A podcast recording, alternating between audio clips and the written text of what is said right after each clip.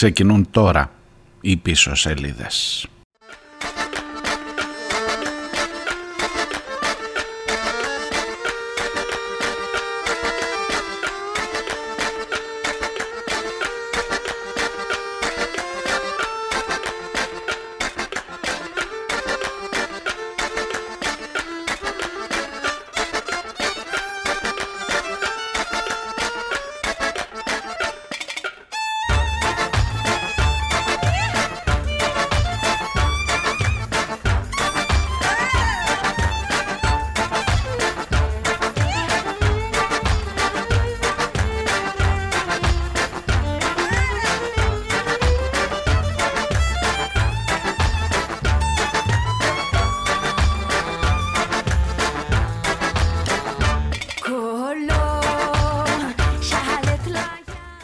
Σας, γεια σας, καλημέρα σας. Τρίτη, 30 ο Γενάρης. Δεν τέλειωσε, έχει άλλη μία. Αύριο και μετά ο Φλεβάρης και αν φλεβήσει λέει δεν ξέρω, δεν το υπόσχομαι γιατί το κρύο είναι πολύ. Το νου σας, ψυχραιμία, ψυχραιμία κυρίως, εσωτερική δηλαδή, εσωτερικό κρύο και όχι εντάσεις.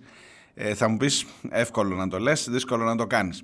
Σε κάθε περίπτωση πάντως, όχι πανικός, γιατί βλέπω τι ωραίο που είναι να έχεις ένα καιρικό φαινόμενο να βγάλεις το μισό δελτίο ειδήσεων να έχεις μετά και κάτι F-35 να βγάλεις το άλλο μισό με τις υπέροχες τεχνολογίες που κουβαλούν τα συγκεκριμένα αεροπλάνα και πάρτε κόσμε, πάρε πάρε καλέ κυρία, ένα F-35 και τέλειωσε πάει το δελτίο, άντε και κάνα τροχαίο, κάνα αστυνομικό, κάνα τέτοιο, γεια σας. Λοιπόν, γυρίστε το τώρα αυτό το μέσα έξω και πάμε να δούμε λίγο λίγο όσο γίνεται τις πραγματικές ειδήσεις. Τουλάχιστον κατά την άποψη της ταπεινότητάς μου.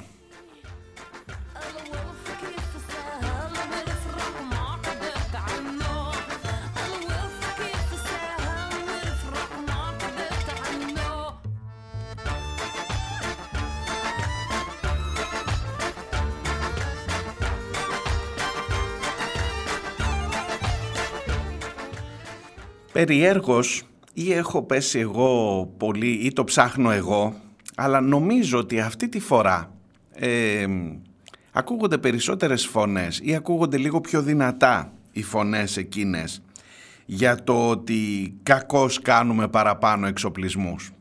Παίρνω κι εγώ μια ελπίδα, μην νομίζετε. Ή έχεις βάλει τα σωστά, τους σωστούς σελιδοδείκτες στα site που ανοίγεις ή έχεις ε, κατευθύνει τη σκέψη σου να πέφτεις πάνω σε συνεντεύξεις, σε δημοσιεύσεις, σε πράγματα που όπως και να το κάνεις θα τα πάρουμε τελικά. Θα τα πάρουμε. Μην το συζητάς. Την ώρα που θα έρθει να ψηφιστεί και θα δεις ότι θα είναι και με ευρεία πλειοψηφία. Αυτό είναι που με πονάει περισσότερο. Αλλά τουλάχιστον ότι θα ξέρουμε ή θα συνειδητοποιούμε ή ότι θα ακουστεί ευρέως ρε παιδί μου ότι σε πιάνουν κορόιδο και με τις φρεγάτες και με τα F-35 που δεν θα τα χρησιμοποιήσεις ποτέ και με όλο αυτό το πανηγύρι που είναι στο όνομα της τάξης, της ασφάλειας, της, ε, του πατριωτισμού βεβαίως βεβαίως ε, τουλάχιστον, τουλάχιστον να το καταλαβαίνεις είναι κάτι, είναι κάτι. Είδες, άμα έχεις ξυπνήσει το πρωί με θετική διάθεση, ε, βλέπεις, ε, την, το βλέπεις μισογεμάτο το ποτήρι. Δηλαδή είναι μισογεμάτο το ποτήρι με την έννοια ότι θα μας κοροϊδέψουν.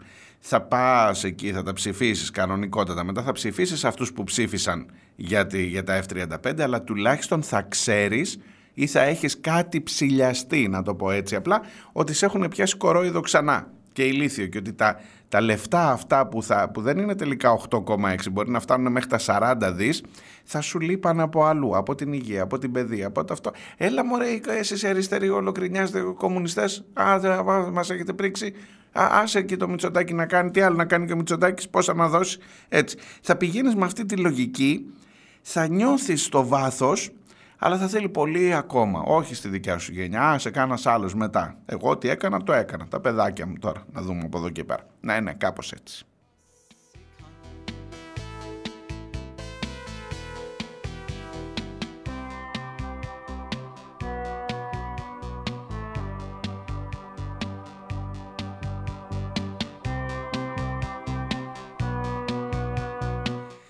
Λοιπόν, εγώ αν δεν το έχετε καταλάβει ακόμα είμαι ο Μάριος Διονέλης, είναι οι πίσω σελίδες στα ραδιοφωνά σας, στα κινητά σας, όπου συναντιόμαστε, είτε σε ζωντανή μετάδοση, είτε ως ε, podcast, αργότερα, κονσέρβα που λέμε.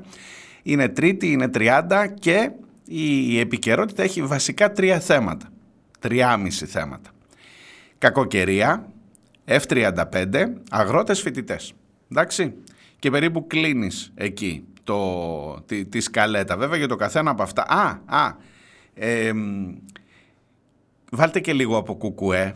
Βάλτε και λίγο κουκουέ. 5.000 λέξεις 5.000 λέξεις με πολλά σωστά πράγματα μέσα. Εγώ θα είμαι δίκαιος. Θα τα πω παρακάτω. Έχω να κάνω διάβασμα σήμερα ε, με πολλά πράγματα σωστά μέσα, αλλά με ένα λάθος συμπέρασμα στο τέλος. Πώς μπορείς να γράψεις 5.000 λέξεις, να πεις στις 4.500 περίπου πολύ ωραία και πολύ σωστά πράγματα και τελικά οι τελευταίες 500 να, ε, να σε οδηγούν σε, ένα εντελώς, σε μια εντελώς λάθος απόφαση. Πραγματικά είναι μνημείο η, η ανακοίνωση αυτή της Κεντρικής Επιτροπής του ΚΚΕ για το γιατί δεν ψηφίζει για τους γάμους ομόφυλων ζευγαριών. Οπότε βάλτε πόσα είπα, τέσσερα. Βάλτε και αυτό το μισό λίγο να το διαβάσουμε γιατί είναι από τα προηγούμενα, δεν έχει κάτι καινούριο. Καινούρια είναι η επιχειρηματολογία και ίσως αν προλάβουμε εκεί μπορεί να σταθούμε λίγο και σε αυτό σήμερα.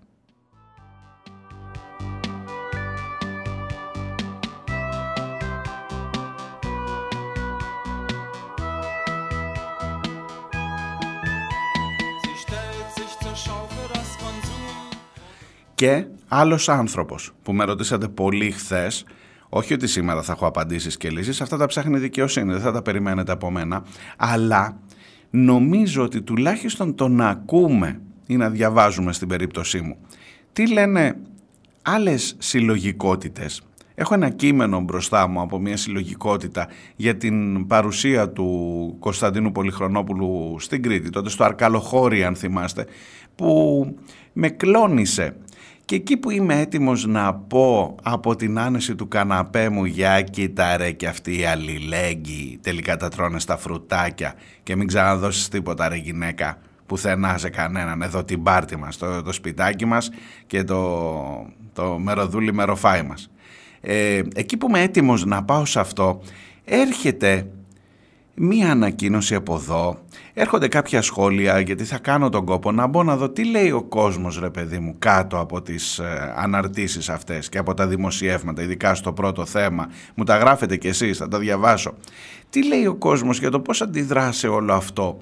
Ε, και με κλονίζει λίγο, ενώ είμαι έτοιμος να γίνω κι εγώ λίγο κυρπαντελής και να πω να μωρέ τίποτα δεν αξίζει να κάνεις αρχίζω να σκέφτομαι πιο περίεργα πράγματα. Αρχίζω να σκέφτομαι για το ποιος θέλει να επιτεθεί στις δομές αυτές αλληλεγγύης. Ναι, από ό,τι φαίνεται ο συγκεκριμένος άνθρωπος είχε την αδυναμία να παίζει τζόγο, φρουτάκια. Έπαιζε με δικά του ή χωρίς ή με δικά μας λεφτά. Πολύ σοβαρό ερώτημα, δεν θα το παρακάμψω καθόλου. Ο ίδιος εχθές ζήτησε και συγνώμη για ό,τι γίνεται και ότι θα δοθούν ότι δεν υπάρχει τίποτα που να μην μπορεί να εξηγηθεί. Για να δω, για να δω. Αλλά εκείνο που σίγουρα δεν μπορεί να εξηγηθεί ή μάλλον μπορεί να εξηγηθεί αν το κοιτάξεις από λίγο πιο ψηλά είναι αυτό το μίσος, αυτή η ικανοποίηση που παίρνει όλο το μηντιακό σύστημα από το να επιτεθεί στην κοινωνική κουζίνα άλλος άνθρωπος επειδή ο επικεφαλής της, ο συντονιστής της έπαιζε φρουτάκια. Για κάτσε μισό λεπτό, για κάτσε μισό λεπτό. Εγώ δεν θα τα κάνω όλα ίσωμα.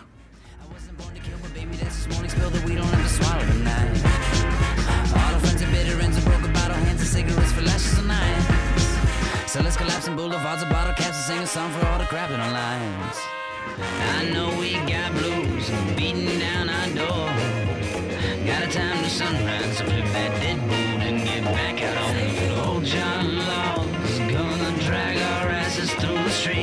slaps them cuffs on my hands on blisters, blisters on my feet, blisters on my feet.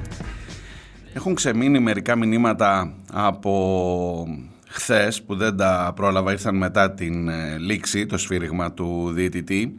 Ε, το πρώτο θέμα, μου γράφει ο Just Saying, το πρώτο θέμα που έχει ξεκινήσει την επίθεση στον άλλο άνθρωπο δεν πείθει ούτε τους αναγνώστες του. Οι μισοί σχολιαστές στο άρθρο, στο άρθρο τους στηρίζουν τον άλλο, τον άλλο άνθρωπο και το έργο του.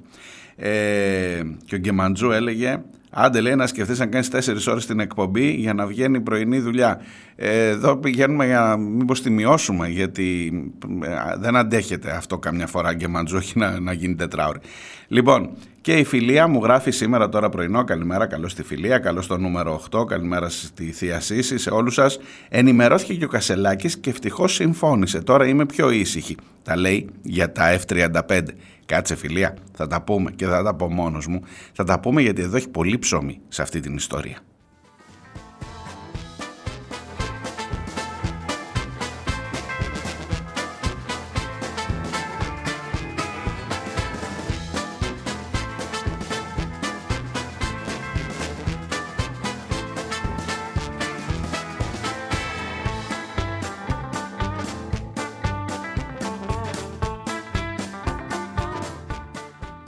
Υπάρχει μια επιστολή καθηγητών από τα πανεπιστήμια της χώρας που τα λένε ένα χεράκι στον Μητσοτάκη. Ακόμα και οι Πρυτάνεις που χθες αποφάσισαν την ε, δια ηλεκτρονικής οδού ε, πραγματοποίηση της εξεταστικής αυτόν, το, αυτού του εξαμήνου. Ένα δύσκολο, ένα tricky που λένε και στο χωριό μου ζήτημα. Ένα δύσκολο ζήτημα πραγματικά γιατί αν ο καθηγητής τώρα πει ότι πας να μας κάνεις υποχείριο της κυβέρνησης και μας βάζεις να κάνουμε εξετάσεις διαδικτυακές που κανένας δεν ξέρει ποιος γράφει, τι γράφει κλπ. Δεν μπορεί να γίνει. Μην το συζητάτε τώρα. Εξετάσεις διαδικτυακές είναι μια παροδία. Εάν τολμήσεις να το πεις τώρα, είσαι ο καθηγητής εκείνος που θέλει να εκδικηθεί τα παιδιά για να χάσουν το εξάμεινο την ώρα που κάνουν καταλήψεις και ξαφνικά βλέπεις πως αλλάζει. Δηλαδή ε, είναι, είναι λίγο περίεργο ζήτημα αυτό. Το ουσιαστικό είναι να λες ενίσχυσε τη δημόσια παιδεία για να μην χρειάζεται να φτιάχνεις ιδιωτικά πανεπιστήμια. Το ουσιαστικό είναι να λες ότι αυτά τα 6 δισεκατομμύρια που λείπουν σε λεφτά και οι, και οι 8.000 καθηγητές που λείπουν σε προσωπικό, εάν ήταν μέσα στα δημόσια πανεπιστήμια όλα αυτά, όλη αυτή την τελευταία δεκαετία, 10-12 χρόνια, θα ήταν πάρα πολύ καλύτερα τα πανεπιστήμια το τι θα γίνει με την παρούσα εξεταστική, το ποιος αν είσαι φοιτητής στο πτυχίο, λες εντάξει ρε παιδί μου, καλές οι καταλήψεις, αλλά θέλω να πάρω πτυχίο να τελειώνω να βρω δουλειά. Το λέει και ο Άδωνης. Αυτός, αυτό πατάει ακριβώς πάνω. Ότι οι καλοί φοιτητές, αυτοί που θέλουν να τελειώσουν, δεν νοιάζονται ούτε για, πώς το είπε, δεν νοιάζονται για αναστάτω και για φασαρίες. Δεν θέλουν φασαρίες τώρα. Θέλουν να πάρουν το πτυχίο να πάνε να πιάσουν καμιά δουλειά. Ε, το κατάλαβες. Αυτός είναι ο καλός φοιτητής. Οι άλλοι που είναι, είναι κάτι σαραντάριδες, κάτι αιώνιοι φοιτητές, αυτοί είναι που κάνουν τις κινητοποιήσεις. Εν τω μεταξύ κατεβαίνεις στον δρόμο κάτω, δεν ξέρω αν έχεις πάρει εικόνα, αν σου φτάνουν τα πλάνα μέχρι το γραφείο σου. Ότι είναι όλο κάτι κοσάδικα, κάτι. Ε, οι μικροί κυρίως, οι πρωτοετής είναι αυτοί που είναι στον δρόμο, όχι σαραντάριδες και λοιπά και οι αιώνιοι φοιτητές. Αλλά τέλος πάντων, τι να κάτσει τώρα να εξηγήσεις στον Άδωνη, στον Άδωνη, πού πας κι εσύ.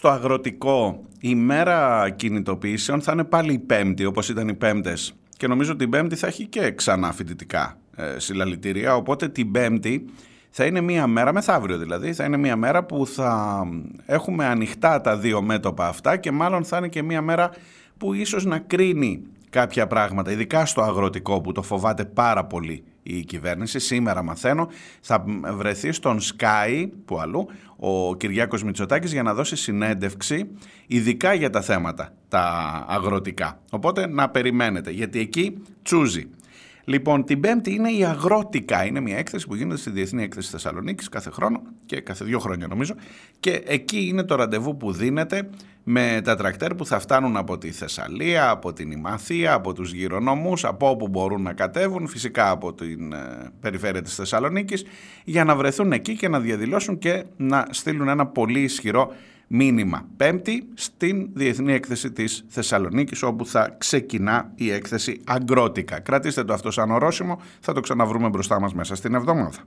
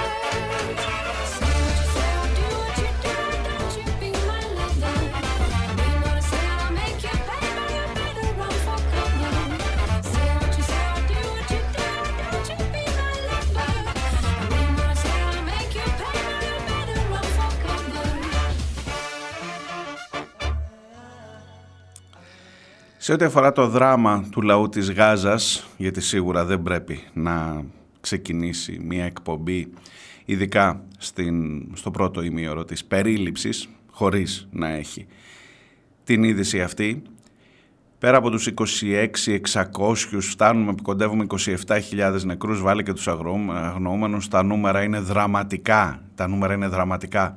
Εκείνο που έχει ενδιαφέρον μετά την απόφαση του Διεθνούς Ποινικού Δικαστηρίου της Χάγης, αυτή την ήξης αφήξης λίγο, αλλά ίσως χρήσιμη απόφαση, ενδιαφέρον έχει η προσπάθεια που γίνεται να εμφανιστεί η υπηρεσία του ΟΗΕ που φροντίζει για την παροχή οικονομικής και, όχι οικονομικής, πώς το λένε, ε, βοήθειας, ανθρωπιστικής βοήθειας στην Γάζα, τρόφιμα, νερό, να εμφανιστεί η υπηρεσία αυτή ως συνεργαζόμενη με τη Χαμάς.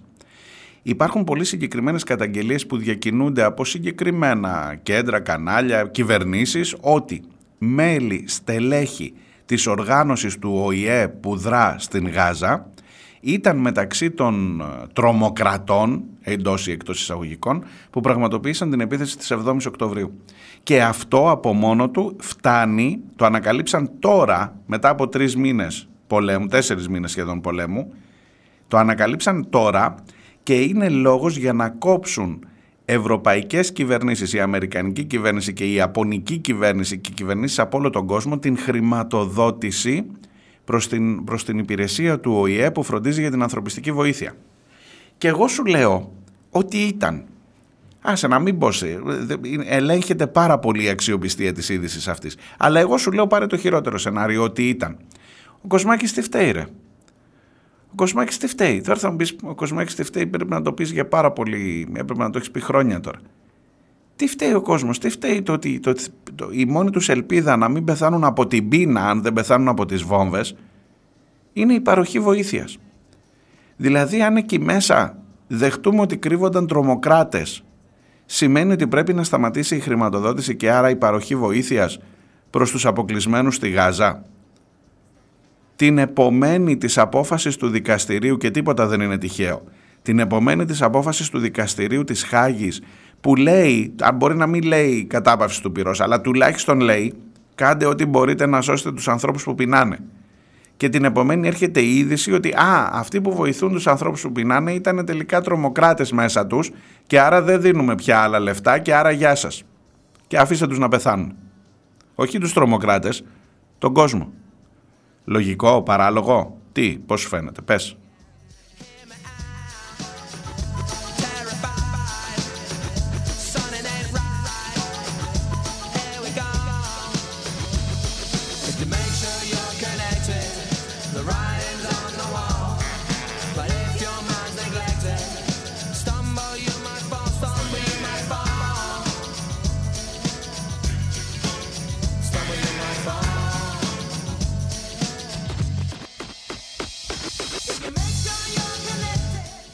Και βεβαίως οι δηλώσεις οι χθεσινές ήταν ε, ε, πάλι σε άδωνη θα πάω, έχεις λεφτά παιδί μου, προχωράει το χειρουργείο σου, ε, χειρουργείσαι πιο γρήγορα και ξεμπερδεύεις. Ή μπορεί να πάει σε ένα απογευματινό με φθηνότερες τιμές από ό,τι θα πήγαινε σε ένα ιδιωτικό. Άρα καλά κάνει αυτός που έχει λεφτά να πάει στο ιδιωτικό ώστε και του άλλου που δεν έχει λεφτά η ουρά, η σειρά έρχεται πιο κοντά. Τι, λογικό, παράλογο. Το ποιος έχει μεγαλύτερη ανάγκη από αυτούς να χειρουργηθεί; Το τι ακριβώς ε, υπάρχει γιατί δεν γίνονται χειρουργία. Το γιατί δεν έχεις προσωπικό; Έχεις όμως F35, ξέχασα, ξέχασα, ναι.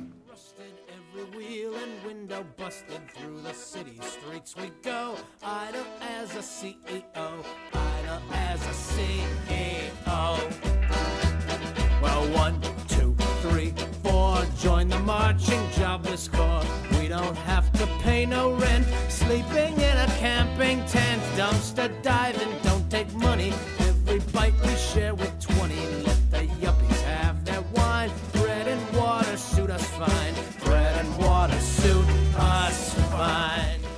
Πηγαίνοντας προς το τέλος αυτού του πρώτου ημιώρου και αφού στην ε, επόμενη, στο επόμενο ημίωρο θα κάνουμε μια συνέντευξη με έναν άνθρωπο που τον βλέπω, τον, τον ακούω να μιλά αρκετά και να μιλά σωστά και σοβαρά για το τι σημαίνει ακριβώς αυτό το εξοπλιστικό πρόγραμμα.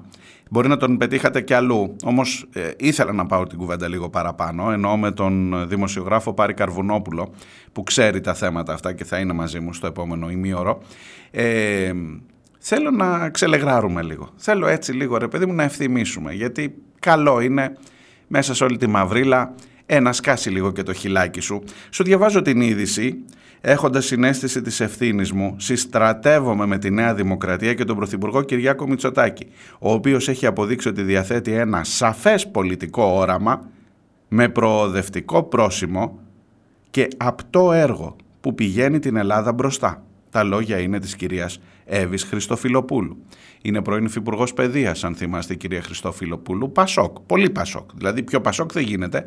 Ε, τώρα έγινε Νέα Δημοκρατία και θα μπει και στο Ευρωψηφοδέλτιο, από ό,τι μαθαίνω. Υπέροχα.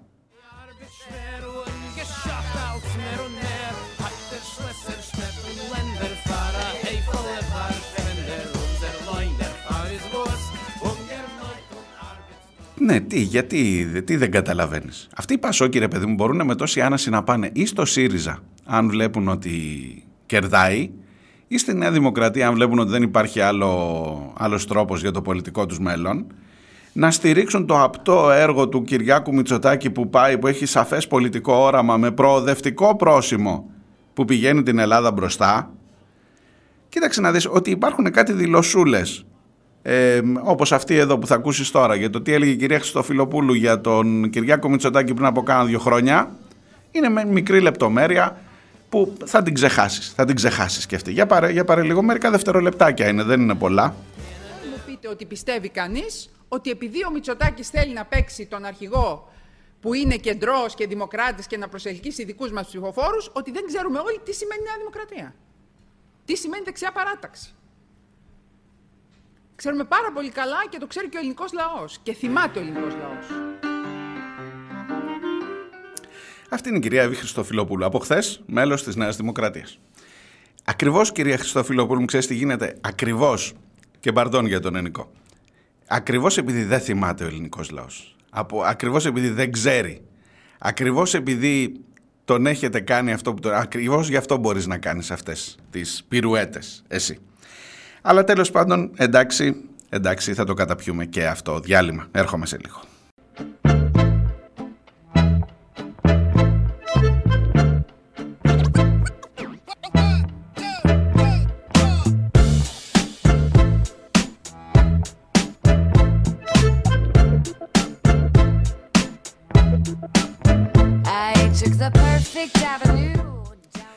Ακούτε πίσω σελίδες. Είμαι ο Μάριος Διονέλης. Μπαίνουμε στην, ε, στο δεύτερο ημίωρο της ε, εκπομπής από τα τέσσερα συνολικά, τέσσερα ημίωρα, όχι τέσσερις ώρες που έλεγε ο Γκεμάντσου. Βλέπω τα μηνύματά σας. Ε, από χθες έχουμε αφήσει ανοιχτή την συζήτηση. Πήραμε, Αντώνη από την Αρχαία Ολυμπία, πήραμε απάντηση από τον ε, Φώτη που μου γράφει ακριβώς για τα 8 δις και βάλε που απλόχερα δίνονται στις Ηνωμένες Πολιτείες. Μου λέει έκανες ε, αναφορά βάζοντας δίπλα από τα 8 δις που λείπουν τα τελευταία χρόνια από την παιδεία, ειδικά στον αριθμό των καθηγητών, δασκάλων κλπ. Έχουν ένα κοινό τα δύο παραπάνω μεγέθη. Όπως εσύ ως γονιός και όλοι μας δεν θα δούμε επιπλέον καθηγητές για τα παιδιά μας, έτσι δεν θα δούμε και σχεδόν ποτέ τα F-35. Άντε σε καμία παρέλαση 2-3 το πολύ. Τα υπόλοιπα θα μπουν σε αυτή τη ζυγαριά που ποτέ δεν λέει να σταθεροποιηθεί και πάντα θα γέρνει μία προς δυσμάς, μία προς ανατολάς. F-35 εσείς, F-36 εμείς. Τρίτης γενιάς άρματα εσείς, τέταρτης εμείς. Κατευθυνόμενα βλήματα εσείς, τηλεκατευθυνόμενα εμείς. Ποιοι κερδίζουν, τα έχουμε πει. Made in the USA και όχι μόνο. Γερμανοί, Ρώσοι, Γάλλοι, ακόμα και Σουηδοί, Αυστριακοί. Πίστεψέ με, μου λέει, λόγω προϋπηρεσίας ξέρω καλά. Η βεντάλια των οπλάδων είναι πολύ μεγάλη και πολύχρωμη. Όμως πριν φτάσουμε να μας κάνει εντύπωση αυτή η αναντιστοιχία στους διαθέσιμους κρατικούς πόρους, ας το φέρουμε λίγο πιο χαμηλά, σε κάτι που το βλέπουμε καθημερινά και το έχουμε συνηθίσει. Στο έχω ξαναπεί, οι αριθμοί δεν λένε ψέματα. Βλέποντας λοιπόν αυτούς τους αριθμούς, μάλλον φυσικό είναι να δώσεις και 8 δις για F35. Εξηγούμε. 47 φοιτητές προς έναν εκπαιδευτικό την ώρα, που ο ευρωπαϊκός μέσος όρος είναι 13 προς 1. Και αν συμπεριληφθούν και οι μεταπτυχιακοί και οι διδάκτορες υποψήφοι, φτάνουμε στους 50 ανά ένα. 50 φοιτητές ανά καθηγητή. Αστυνομικοί ανά 100.000 κατοίκου, κατοίκους 499. Δεύτερη χώρα στην Ευρώπη. Ιερείς 87,7 ανά 100.000 κατοίκους. Πρώτη χώρα στην Ευρώπη. Ούτε μέσα στο Βατικανό μου λέει δεν έχει τόσους ιερείς. Αν μια χώρα λοιπόν που εν μέσω της πανδημίας και πρώτη παγκοσμίως σε αριθμό νεκρών ανά εκατομμύριο κατοίκων, αντί να προσλαμβάνει γιατρούς και νοσηλευτικό προσωπικό, προσλαμβάνει αστυνομικούς συνοριοφύλακες και παπάδες, δεν περιμένεις τίποτα λιγότερο από το να δώσει εκεί τα 8 δις και όχι στην υγεία και στην παιδεία.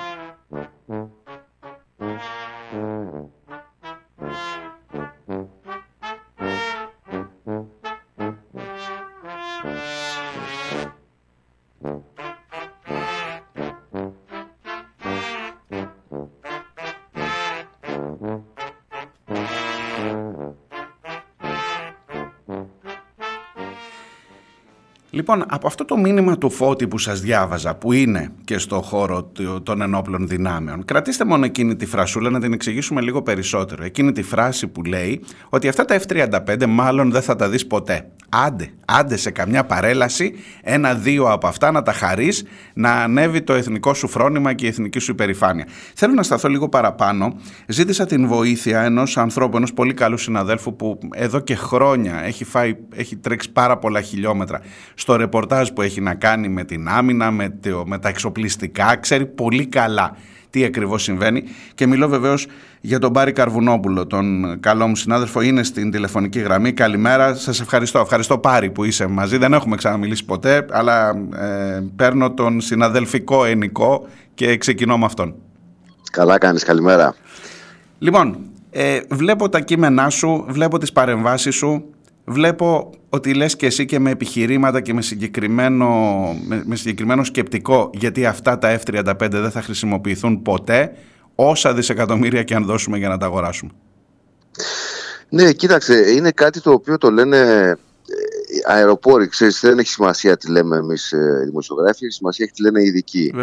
Για, δεν σου κρύβω ότι για πολλά χρόνια και εγώ πίστευα ότι όλη αυτή η ιστορία με τον έλεγχο που μπορούν να ασκούν οι Αμερικανοί στο F-35 ήταν ένας αστικός μύθος. Μέχρι που άρχισα να μιλάω με πιλότους οι οποίοι είναι σε θέση να γνωρίζουν τις, ε, το πώς έχει σχεδιαστεί αυτό το αεροσκάφος. Ένας από αυτούς είναι ο κ. Στέφανος Καραβίδας, ο οποίος ε, τώρα που μιλάμε είναι εκπαιδευτής ε, στα Ηνωμένα Αραβικά Εμμυράτα και γνωρίζει πολύ καλά όλους mm-hmm. τους τύπους των αεροσκαφών. Ε, ε, αν ακούσεις τι λέει στο συνεντεύξη στο Μιλτέρ καταλαβαίνεις ότι αυτό το αεροσκάφος εθνικά ε, δεν μπορείς να πεις ότι το διαχειρίζεσαι απόλυτα.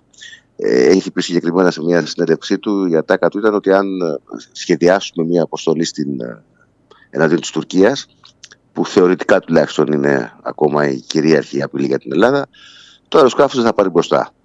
Συνεπώς το ερώτημα που τίθεται είναι γιατί θα πρέπει να βάλουμε σε φορολογούμενους να πληρώσουν ένα τέτοιο αεροσκάφος, το οποίο μπορεί να είναι πολύ καλό για νατοικές αποστολές, αλλά η Ελλάδα δεν νομίζω, ή θέλω να πιστεύω πάση περιπτώσει, ότι δεν πρόκειται να πει ποτέ σε σχεδιασμούς να βομβαρδίσει ε, κάποια άλλη χώρα επειδή η Νατοική Συμμαχία το επιθυμεί. Ε, άρα, Πάντως το δεν θα παίρνουν μπροστά ναι. δεν είναι σχήμα λόγου, γιατί το διάβασα και στα κείμενά σου και το προσπέρασα ναι. και εγώ στην αρχή λίγο έτσι διαγώνια. Αλλά είναι ναι, πραγματικότητα, πραγματικότητα ότι δεν θα παίρνει μπροστά. Δηλαδή ότι την πλατφόρμα και το λογισμικό το χειρίζεται κάποιος άλλος από την Αμερική. Αυτό καταλαβαίνω. Ε, έτσι κι αλλιώς ε, οι, οι ιστορίες ε, παρεμβάσεων σε οπλικά συστήματα ε, είναι πολλές στην ιστορία των ελληνικών ενόπλων δυνάμεων. Έχω ακούσει πάρα πολλές ιστορίες όχι βέβαια στην ε, λογική που μόλις περιγράψαμε το F35, αλλά ότι μπορεί να γίνει κάποιο τζαμάρισμα. Μέρες που είναι, επειδή έχουμε και τη μαύρη επέτειο των ημείων, πολλά έχουν ακουστεί και για το βράδυ των ημείων. Ε, ε, εν πάση περιπτώσει, το, το F35 έτσι κι αλλιώς ήταν μια αμφιλεγόμενη λύση για την ελληνική πολεμική αεροπορία και δεν είναι τυχαίο, επειδή ξεχνάμε γρήγορα σε αυτή τη χώρα, ότι ε, έχει απορριφθεί τρεις φορές από την Ελλάδα. Mm-hmm. Τελευταία φορά ήταν επί υπουργείας του κυρίου Μεϊμαράκη κυβερνήσεως Νέας Δημοκρατίας ναι. δηλαδή. Και έχει απορριφθεί από τους επιτελείς. Θεωρώ και εγώ ότι αυτούς, αυτούς πρέπει να εμπιστευτείς για το τι κάνει και τι δεν κάνει για την άμυνα της χώρας, σε πάση περιπτώσει. Και αφού οι επιτελείς λένε ότι δεν κάνει, λογικά ε, ε, σου προκαλεί απορία πώς φτάσαμε τελικά να τα παραγγέλνουμε και να χρεώνεται ξανά ο ελληνικός λαός. Ναι, αυτό είναι μια πολύ καλή ερώτηση και μένει να δούμε τι λένε οι επιτελείς τώρα. Για να μην κρυβόμαστε πίσω από το δάχτυλό μας, είμαι βέβαιος ότι ηγεσία της πολεμικής αεροπορίας θα έχει χτίσει ήδη μια επιχειρηματολογία γιατί χρειάζονται τα F-35.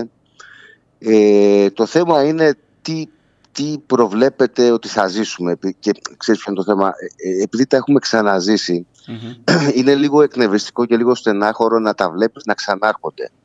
Γιατί δείχνει ότι είσαι μια χώρα που αρνείσαι να μάθεις από τα λάθη σου και που αρνείσαι εν πάση περιπτώσει ε, να σεβαστείς ε, τα λεφτά των φορολογουμένων, τα οποία είναι πάρα πολλά, ε, τα λεφτά που έχουν πληρωθεί για εξοπλισμούς και ο Έλληνας φορολογούμενος πρόθυμα πληρώνει για τον εξοπλισμό της χώρας, αλλά βλέπει ότι πληρώνει, πληρώνει και τελικά ένοπλες δυνάμεις όπως θα έπρεπε να έχει η Ελλάδα δεν τις έχει. Αναφέρομαι στο τεράστιο εξοπλιστικό πρόγραμμα που είχαμε μετά τα ίμια το 1996. Πληρώσαμε πάρα πολλά λεφτά και οι μαύρες τρύπες στον αμυντικό μας φράχτη παρέμειναν. Και τώρα βλέπουμε μια λογική αγορών την ώρα που. Αφού, πολεμικές... πήραμε, αφού δώσαμε και 10 δις για τα Ραφάλ. 10 ίσως και παραπάνω. Έτσι. Και αφού για, τα Ραφάλ δεν τα πήραμε τότε με τα ίμια, τα πήραμε τώρα επί Μητσοτάκη. Και μόλις που έλεγε πάνω όλοι... ότι τέλειωσα τα ψώνια, ρε παιδί μου, και πάμε ναι. τώρα, τώρα ξαφνικά βγαίνει κι άλλο μπροστά. Τελειώσαν τα ψώνια γιατί η επιλογή του Ραφάλ ε, από όλους χειροκροτήθηκε ως μια σωστή επιλογή. Και, και γιατί; Γιατί ήδη στο ελληνικό πλωστάσιο υπάρχουν όπλα τα οποία τα Ραφάλ μπορούν να τα φορτώσουν και να τα ρίξουν και μάλιστα πολύ σοβαρά όπλα. Αναφέρομαι ε, σε όπλα που έχουν εμβέλειες ε, πολύ μεγάλες, είναι στρατηγικά, στα σκάλπ για να, μην, ε, ναι. για να τα λέμε όλα. Συνεπώς ήταν μια λογική λύση, παίρνεις ένα αεροπλάνο το οποίο έχεις κάποια όπλα ήδη να το φορτώσεις, ε, από τα Μοιράζ είχες μια εμπειρία αρκετά καλή, είναι ένα αεροσκάφος που προσεγγίζει την πέμπτη γενιά, Κάνει ξέρεις τι απορώ. Ξέρεις, την Κύπρο. συγγνώμη, δεν θέλω να σε διακόψω, αλλά ναι. απορώ ειλικρινά, ενώ κάνουμε όλη αυτή την κουβέντα, τι όπλα θα βάλουμε στα δικά μας, τι όπλα θα βάλει ο Ερντογάν στα δικά του, πραγματική απειλή, πραγματική ε, ε, πιθανότητα εμπλοκής, θεωρείς ότι υπάρχει αυτή τη στιγμή. Δηλαδή όλα αυτά τα λεφτά που χαλάμε και εμείς από εδώ, 26 δις ακούω θα χαλάσει η Τουρκία. Όλα ναι. αυτά τα λεφτά που πέφτουν σε ένα κουβά αμερικανικό κουβά κατά κύριο λόγο και γαλλικό κλπ. Ναι. Ε, έχουν λόγο που δαπανώνται. Την ώρα που και οι δύο λαοί ματώνουν που δεν έχουν παιδεία, που δεν έχουν υγεία, που δεν έχουν στοιχειώδεις υποδομές. Εντάξει, η Τουρκία επειδή όπως βλέπεις ε, γενικώ βομβαρδίζει κόσμο, δεν ασχολείται μόνο με, τη, με, το Αιγαίο, ναι. νομίζω ότι έχει ένα λόγο να χαλάει τόσα λεφτά. Ε, θα σου απαντήσουν ε, πολλοί και έχουν μέχρι ένα βαθμό δίκιο ότι πληρώνεις λεφτά για την άμυνα για να αποφύγεις να έχεις περαιτέρω μπλεξίματα. Δηλαδή ε, έχεις ένα ακόμη ναι, αλλά δεν έχει ένα τέλος. Δεν έχει ένα τέλος αυτό. Εγώ δεν είπα να μην έχεις άμυνα. Αλλά ρε παιδί μου, 10 δις πριν. 8 δις τώρα τα οποία λέει μπορεί να ναι. γίνουν 40 αν τα βάλεις και τα όπλα που χρειάζονται τα F-35. Σωστό, σωστό, σωστό, σωστό. Ε, κάτι φρεγάτες που έρχονται και θα τις πληρώσουμε ενώ είναι σαπά και θα τις πληρώσουμε εμείς να τις μεταφέρουμε. Κάπου δεν πρέπει να έχει ένα τέλος όλο αυτό το πράγμα. Πρέπει να έχει μία λογική και έναν απόλυτο σεβασμό ακόμα και στο τελευταίο ευρώ που χαλάς. Θα μπορούσαμε με τα μισά λεφτά και, και λιγότερα από τα μισά λεφτά να έχουμε σούπερ άμυνα. Υπήρχε μια μελέτη, δεν έχει βγει προς τα έξω, mm-hmm. αν θυμάμαι καλά το 2017-2018 ήταν, γιατί είχαν κάνει στην πολεμική αεροπορία και έλεγαν ότι περίπου με 500-600 εκατομμύρια, αν θυμάμαι καλά το ποσό, πέταγε όλη η πολεμική αεροπορία που εκείνη τη στιγμή διαθέτα. Η, η Ελλάδα δεν χρειαζόταν τίποτα παραπάνω από αυτό. Αντί λοιπόν να κάνουμε αυτό, επιλέξαμε τότε η κυβέρνηση ΣΥΡΙΖΑ να εξυγχρονίσει τα F-16 σε, σε επίπεδο Viper μετά πήγαμε στα Ραφάλ. Τώρα πάμε στα F35. Δηλαδή, ε, ξέρεις τι γίνεται. Ε, Όσα είπες, για ξαναπες το νούμερο, 500 εκατομμύρια; 500-600 εκατομμύρια νομίζω λέγει η μελέτη ότι Μάλιστα. ήταν καλά τότε εκείνη την περίοδο. Και εγώ, μόνο τώρα, στη, και εγώ μόνο τώρα στην τελευταία πενταετία μετρώ 10 για τα Ραφάλ, 8 ναι, για τα F35 ναι. που μπορεί να φτάσουν ναι. και 40. Δηλαδή, Ακριβώς. Ε, και εχθέ έκανα και έναν παραλληλισμό ότι αυτά τα, τα, τα 8 για παράδειγμα είναι αυτά που λείψαν τα τελευταία 12 χρόνια από, ναι. το, από τα πανεπιστήμια μας, έτσι. Ναι, ναι, ακριβώς. Και τα νοσοκομεία μας και, και, και, και. Ερώτηση. Επειδή αναφέρθηκε στο ΣΥΡΙΖΑ και θέλω να πάμε, επειδή άκουσα τις παρεμβάσεις σου αυτές τις μέρες και με ναι. τον ε, καλό φίλο και συνάδελφο τον Νίκο τον Πογιόπουλο, χθες τα είπατε. Ε, είναι δυνατόν σε ένα τέτοιο, την ώρα, την ώρα που μπαίνουν όλα αυτά τα ερωτήματα από τους αεροπόρους, από τους δημοσιογράφους, από τους αναλυτές που λένε ότι είναι δυνατόν να βγαίνει ο Κασελάκης από το Υπουργείο Εθνικής Άμυνας και λέει, να λέει ότι δόθηκαν πιστικές εξηγήσεις. Πού τις βρήκε τις πιστικές εξηγήσεις; Τις το αποκτήνω να σου πω την αλήθεια. Κοίταξε, ε, γενικά ο, ο χώρος αριστεράς έχει, ένα, έχει κάποια ταμπού με το θέμα της ε, άμυνας. Λέω την καλόπιστη εξήγηση, έτσι. Ναι, ναι. Θα πάω και στην κακόπιστη μετά, θες. Λοιπόν, και, και προσπαθεί να αποφύγει τις κατηγορίες ότι να μιλάτε εναντίον της άμυνας κτλ. Ε, εγώ πολλές φορές έχω γράψει ότι είναι άλλο η, η ομοψυχία, ή μάλλον είναι πολύ εύκολο από την ομοψυχία να φτάσει στη συνενοχή. Mm. Όταν έχουν ε, ε, τεθεί όλα αυτά τα θέματα που έχουν τεθεί για το εξοπλιστικό πρόγραμμα που ανακοίνωσε ο κ. Μητσοτάκης, δεν μπορείς να μην ασκείς κριτική και μάλιστα δημόσια και να ενημερώνεις τον κόσμο. Ότι εδώ πάνε να μας φέρουν φρεγάτες τι οποίες τις έχουν αποσύρει οι Αμερικανοί, ας πούμε, και δεν δουλεύουν. Δεν μπορείς να βγαίνεις και να λες λοιπόν τα ειλικρινείς εξηγήσεις. Και να βγαίνει μετά και να βγαίνει λίγη ώρα μετά το ραντεβού ο κ. Ζελίας και να ανακοινώνει άλλη Αμερικανική φρεγάτα από αυτή που ανακοίνωσε. Ναι.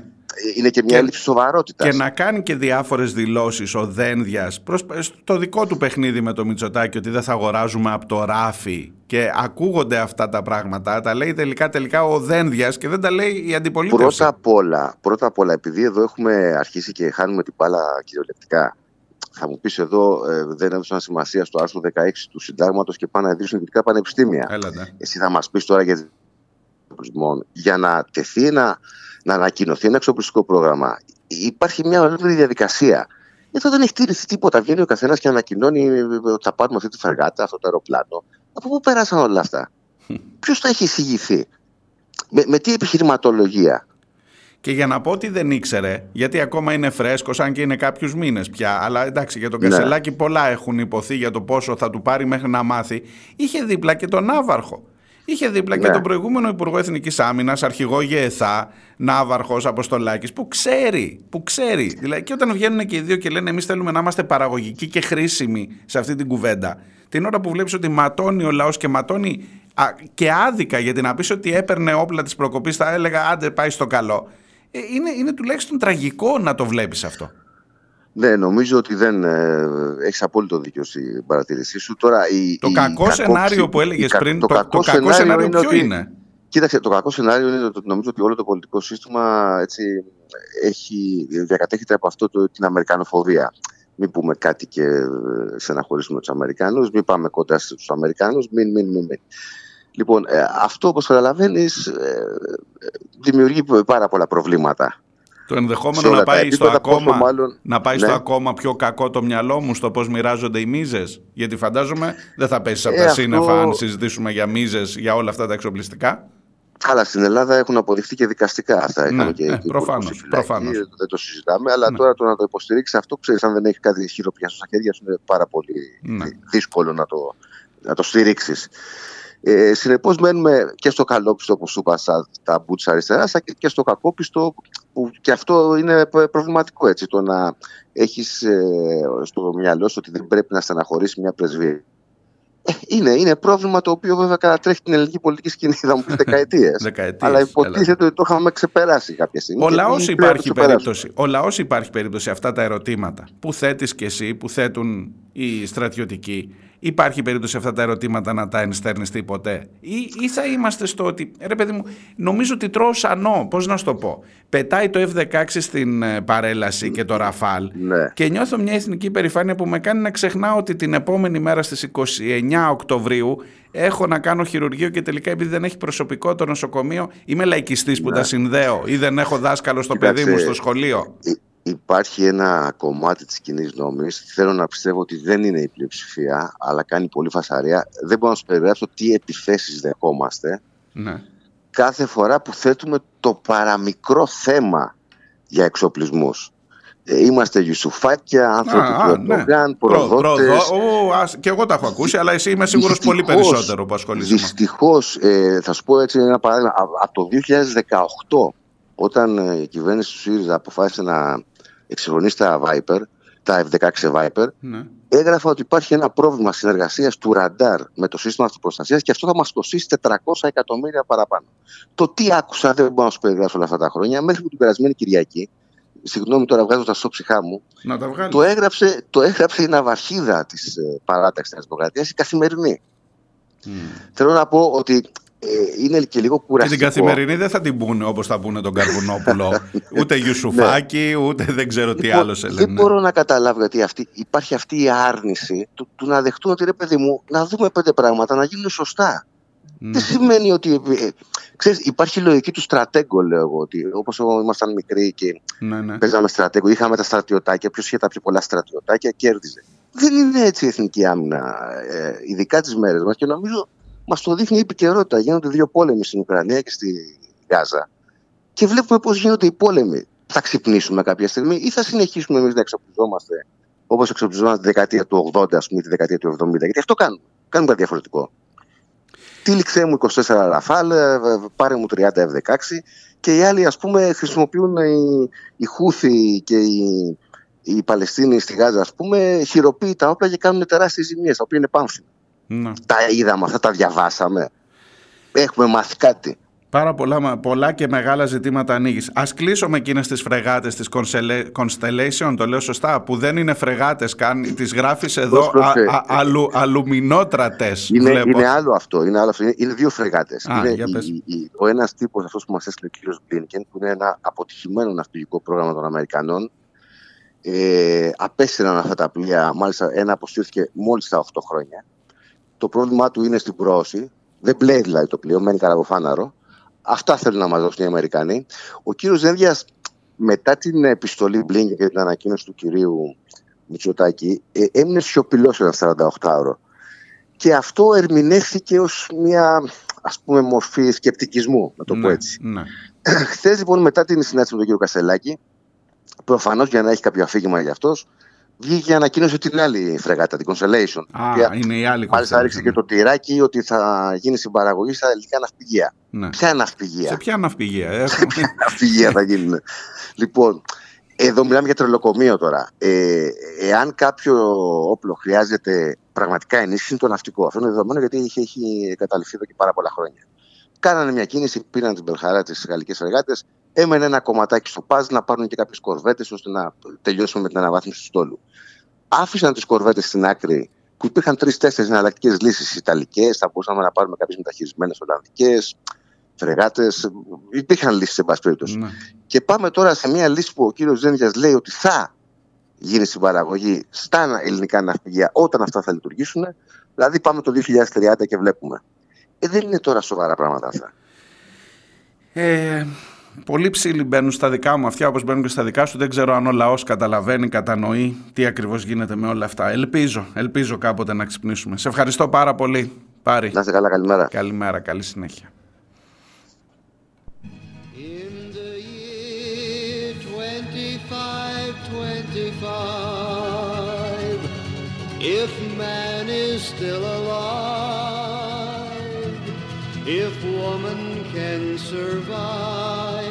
they may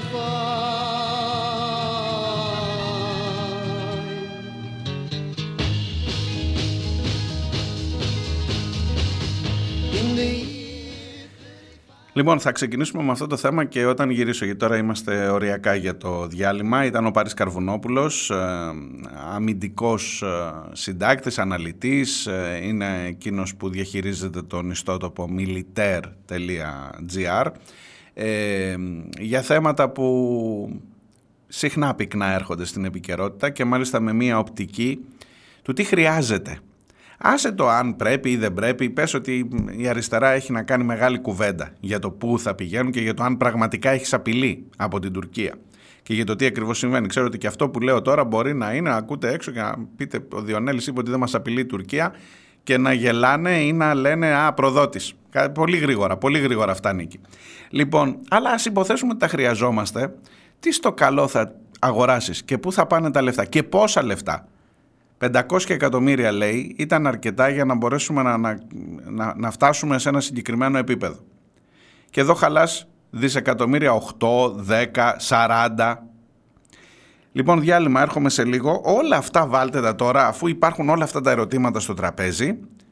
Βάλτε τα στο τέλος ότι πήγα και έκανα, λέει, ειλικρινή, πήρα ειλικρινή ενημέρωση από τον Δένδια. Εδώ ο ίδιος ο Δένδιας λέει ότι θα πάρουμε από το ράφι, ο Κασελάκης τη βρήκε ειλικρινή την ενημέρωση. Και καλά ο Κασελάκης δίπλα του ήταν και ο Ναύαρχος. Έλα έφυγα από το χρόνο, θα τα πω μετά μόλις γυρίσω.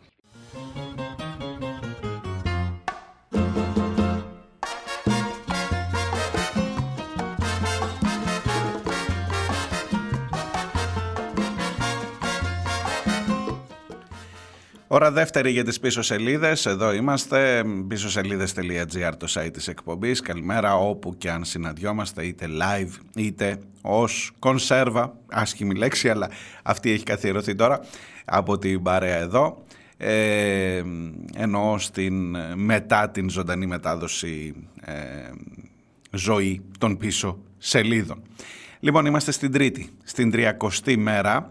Έχει προκύψει, του Γενάρη, έχει προκύψει ένα ζητηματάκι με, το, με τη γιορτή των τριών ιεραρχών. Θυμάστε παλιά που μας πηγαίνανε εκκλησία; Τώρα δεν ξέρω, τα πάνε ακόμα τα παιδιά εκκλησία; Ελπίζω πως όχι, δεν μου πάνε κάτι για σήμερα. Ε, ε, ε, υπάρχει ένα ζήτημα για το αν θα γιορτάζεται η αργία της, ε, κανονικά ήταν αργία για τα φροντιστήρια ξένων γλωσσών και υπάρχει, βγήκε μια εγκύκλειος που έλεγε ότι φέτος δεν θα είναι αργία και ότι σήμερα θα πρέπει να λειτουργήσουν κανονικά τα φροντιστήρια ξένων γλωσσών. Ε, υπάρχουν κάποια που αντιδρούν είτε γιατί δεν πρόλαβαν να αλλάξουν το πρόγραμμα είτε γιατί δεν ξέρω γιατί θέλουν να ξεκουραστούν οι άνθρωποι μια μέρα ξέρω εγώ είτε γιατί πιστεύουν στους τρεις ιεράρχες και ε, θεωρούν ότι είναι πολύ δεν, δεν ξέρω, δεν ξέρω. Τέλος πάντων, έχει προκύψει πάντως ένα ζήτημα για το κατά πόσο το κράτος έχει τη δυνατότητα να, να, να φύγει, πώς το λένε, να αμφισβητήσει την μεγάλη γιορτή των τριών ιεραρχών. Δεν την υποτιμώ, εντάξει, οι τρεις ιεράρχες, OK, okay, παιδιά, αλλά ε, η αφορμή για τους εκκλησιασμούς, η αφορμή για το... Δε, κάπου, κάπου, ξέρεις, Βάλ το αυτό, αυτό τώρα πάρε την είδηση αυτή. Δεν, δεν λέω ότι την, την ανέπτυξα σε βάθος. Σου έδωσα μόνο έτσι μία, δεν προλαβαίνω, δεν προλαβαίνω να τα πω όλα.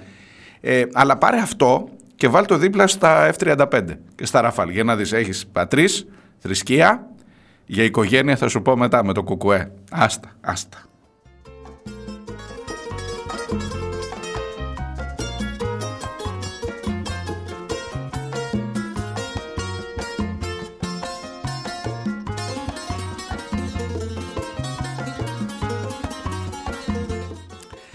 Άσε με να πάω λίγο στον ε, κόσμο τον ε, φοιτητικό. Θα γυρίσω στα F-35 και στη στάση, ειδικά της αριστεράς. Ξέρω, ξέρω ότι ε, σε πολλές περιπτώσεις σου κάνει εντύπωση. Να σου πω την αλήθεια, καμιά φορά και σε μένα κάνει εντύπωση. Και το έχω θέσει και εγώ στον εαυτό μου το ερώτημα αυτό. Ξέρεις, κάνουμε και λίγο ψυχανάλυση εδώ. Μήπως κάτι σου συμβαίνει, μήπως πρέπει να το ξαναδείς. Γιατί ρε παιδί μου, ε, ό,τι θέμα και να προκύψει, αυτομάτως πας να δεις την αριστερά τι κάνει. και μήπως να το δεις, μήπως έχεις θέμα, λίγο. Θα απαντήσω, θα απαντήσω παρακάτω. Και θα συνδεθούν εκεί τα θέματα και του Κασελάκη με τα εξοπλιστικά και του Κουκουέ με το γάμο ομοφύλων για να δεις ε, και εγώ τι, τι τραβάω, τι περνάω ρε παιδί μου, τι ζούμε. Λοιπόν, αλλά θέλω να σου πω πρώτα για την ε, υπόθεση των κινητοποιήσεων. Εχθές οι Πριτάνης εξαναγκάστηκαν, πρόσεξε να δεις τώρα, η Σύνοδος των Πριτάνεων είναι ένα όργανο το οποίο το συγκαλούν οι Πριτάνης. Και ε, δηλαδή είναι ε, οι διαδικασίες που ακολουθεί το αυτοδιοίκητο ελληνικό πανεπιστήμιο, όχι, που λέει ότι παιδιά ξέρετε κάτι, πρέπει να κάθε τόσο να δούμε τα θέματα των πανεπιστημίων. Είναι σαν, δεν το λες ακριβώς συνδικαλιστικό όργανο, αλλά τέλος πάντων είναι το όργανο που εκπροσωπεί ένα συγκεκριμένο χώρο των πανεπιστημίων. Είναι σαν να σου πω εγώ, ξέρω εγώ να πάω στο... Για πες, να πάμε να βρούμε όλους τους... Ε, να πας στη ΓΕΣΕ και να της πεις θα κάνετε ένα συνέδριο επειδή το θέλει η κυβέρνηση ή θα κάνετε μια σύνοδο με, τα, με τους προέδρους των εργατικών κέντρων για να ε, αποφασίσετε για ένα θέμα που σας, και να το επιβάλλεις κάπως. Ως Υπουργείο Παιδείας επέβαλε ο κύριος Πιερακάκης να γίνει μια σύνοδος των Βρυτάνων. Από εκεί ξεκινάει και στραβώνει το πράγμα. Στην είδηση αυτή αν θέλεις να τη διαβάζεις νομίζω αντικειμενικά. Αλλά πες μη μένεις τώρα στους τύπους ποιος συγκάλεσε. Οι Πριτάνης τις συγκάλεσαν. Ή τέλος πάντων μέσα στο χώρο των Βρυτάνεων σίγουρα υπάρχουν διάφοροι που θα έκαναν την βρώμικη δουλειά το λαγό και παρόλο που το ζήτησε ο Πιερακάκης να έλεγε ζητάμε εμείς να συνεδριάσουμε. Και τέλος πάντων, άστο, προσπέρασε το, πήγαινε λίγο παρακάτω. Τι θέλουν να αποφασίσουν οι άνθρωποι αυτοί, θέλουν να αποφασίσουν για την πρόταση του Πιερακάκη να ε, γίνουν διαδικτυακά οι εξετάσεις στα υποκατάληψη τμήματα των πανεπιστημίων. Εκεί μπαίνει όπως σας είπα και πριν ένα πολύ σοβαρό ζήτημα. Όσοι αρνηθούν να γίνουν διαδικτυακά είναι ένας μονόδρομος, είναι ένα ωραίο κόλπο που βάζει ο Πιερακάκης γιατί σου λέει ή θα εξαναγκαστείς να πεις στους φοιτητές ότι χάνουν το εξάμεινο αλλά θα τα βάλουν μαζί σου πρίτανη και καθηγητή ή θα ακολουθήσεις το δικό μου δρόμο, θα το κάνεις διαδικτυακά θα ακυρώσω στην ουσία τη κινητοποίηση, γιατί προφανώς κάθε κινητοποίηση ασκεί μία πίεση. Ναι, θα μου πεις με το να χαθεί το εξάμεινο, ναι και με αυτό ακόμα. Και συγγνώμη αν σε σοκάρω. Λοιπόν, καθένας που κατεβαίνει κάτω και κλείνει ένα δρόμο, ασκεί μία πίεση. Αν εσύ τώρα είσαι από εκεί που δεν θες να πας στη δουλειά σου, καταλαβαίνω, αλλά ασκείται μία πίεση. Ε, ε, έχουν ανακαλυφθεί, τι να σου πω, κάτι αιώνες πριν το πώς ακριβώς. Όταν κλείνεις ένα εργοστάσιο, ασκείς μία πίεση. Γι' αυτό το κάνεις. Άμα το κάνεις με άλλο. Ακόμα και στην Ιαπωνία που είναι αυτός ο αστικός μύθος ότι βάζουν ένα περιβραχιόνιο και λένε ότι απεργώ. Ακόμα και εκεί κάνουν απεργίες και αφήστε τα παραμύθια αυτά τώρα. Λοιπόν, όλες οι απεργίες με έναν τρόπο ασκούν μια πίεση. Λοιπόν, οπότε ο Πρίτανης, ο κάθε Πρίτανης είχε τώρα να αποφασίσει να πάω με την κυβέρνηση ή να πάω να βρεθώ εκτεθειμένος απέναντι στους φοιτητές που, που θα στραφούν απέναντί μου από την κυβέρνηση αν υποθέσουμε ότι χάνουν το εξάμεινο. Και αποφάσισαν ε, ομοθυμαδών από ό,τι καταλαβαίνω, δεν ξέρω αν υπήρξαν διαφωνίας, ότι θα γίνουν διαδικτυακά οι εξετάσεις. Μία μικρή λεπτομέρεια, όχι πολύ ασήμαντη, είναι ότι όλο αυτό γινόταν ενώ από την Παρασκευή, και κακώς δεν σας το είπα από την αρχή γιατί από εκεί ξεκίνησε, από την Παρασκευή και όταν ο Πιερακάκης ζήτησε, απέτησε επί της ουσίας να γίνει η Σύνοδος των Πριτάνεων, πριν απαιτήσει ο Πιερακάκης, είχε απαιτήσει η εισαγγελία πρωτοδικών Αθηνών, η οποία εισαγγελία είπε μήπως, διε, μήπως διαπράττονται, ε, μήπως να κάνω μια κατεπίγουσα εισαγγελική έρευνα για το αν διαπράττονται αδικήματα, για το γιατί δεν λειτουργεί το πανεπιστήμιο και στρέφεται η έρευνα αυτή και εναντίον των φοιτητών και εναντίον των Πριτάνεων. Μήπως δεν κάνετε ό,τι μπορείτε παιδιά για να εμποδίσετε τις καταλήψεις στα πανεπιστήμια, κύριε Πρίτανη; Αυτό τους έλεγε στην ουσία. Λοιπόν, η Σύνοδος εκφράζει την έντονη δυσαρέσκειά της για την στοχοποίηση των Βρυτανικών αρχών με αποκορύφωση την εισαγγελική παρέμβαση. Και επίσης η Σύνοδος επαναδιατύπωσε για μία ακόμα φορά την ανάγκη ενίσχυσης του Δημόσιου Πανεπιστημίου. Εντάξει, ξέρετε που τις γράψανε τις, τη δυσαρέσκειά σας και την επαναδιατύπωση της ανάγκης ενίσχυσης του Δημόσιου Πανεπιστημίου; Όχι ότι έχει άδικο. Όχι ότι έχετε άδικο, με όλο το σεβασμό στις Βρετανικές αρχές. Με όλο το σεβασμό. Αλλά μήπως, μήπως να έκανε κάτι άλλο, μήπως να έμπαινες λίγο πιο δυνατά σε αυτό, μήπως ως Βρετανικές αρχές όταν σου έχουν κόψει 6,1 δισεκατομμύρια τα τελευταία 12 χρόνια και σε σένα και στον προηγούμενο Πρίτανη και στον πιο προηγούμενο Πρίτανη τα τελευταία 10 χρόνια 6,1 δις τα οποία τα βλέπεις να γίνονται F35 σήμερα. Μήπως εκτός από το να εκφράσεις τη δυσαρέσκειά σου, δεν λέω, δεν λέω και εγώ έτσι συγκινήθηκα που σε βλέπω να εκφράζεις τη δυσαρέσκειά σου. Αλλά μήπως τίποτα άλλο έχεις να κάνεις ή μπα, μπα.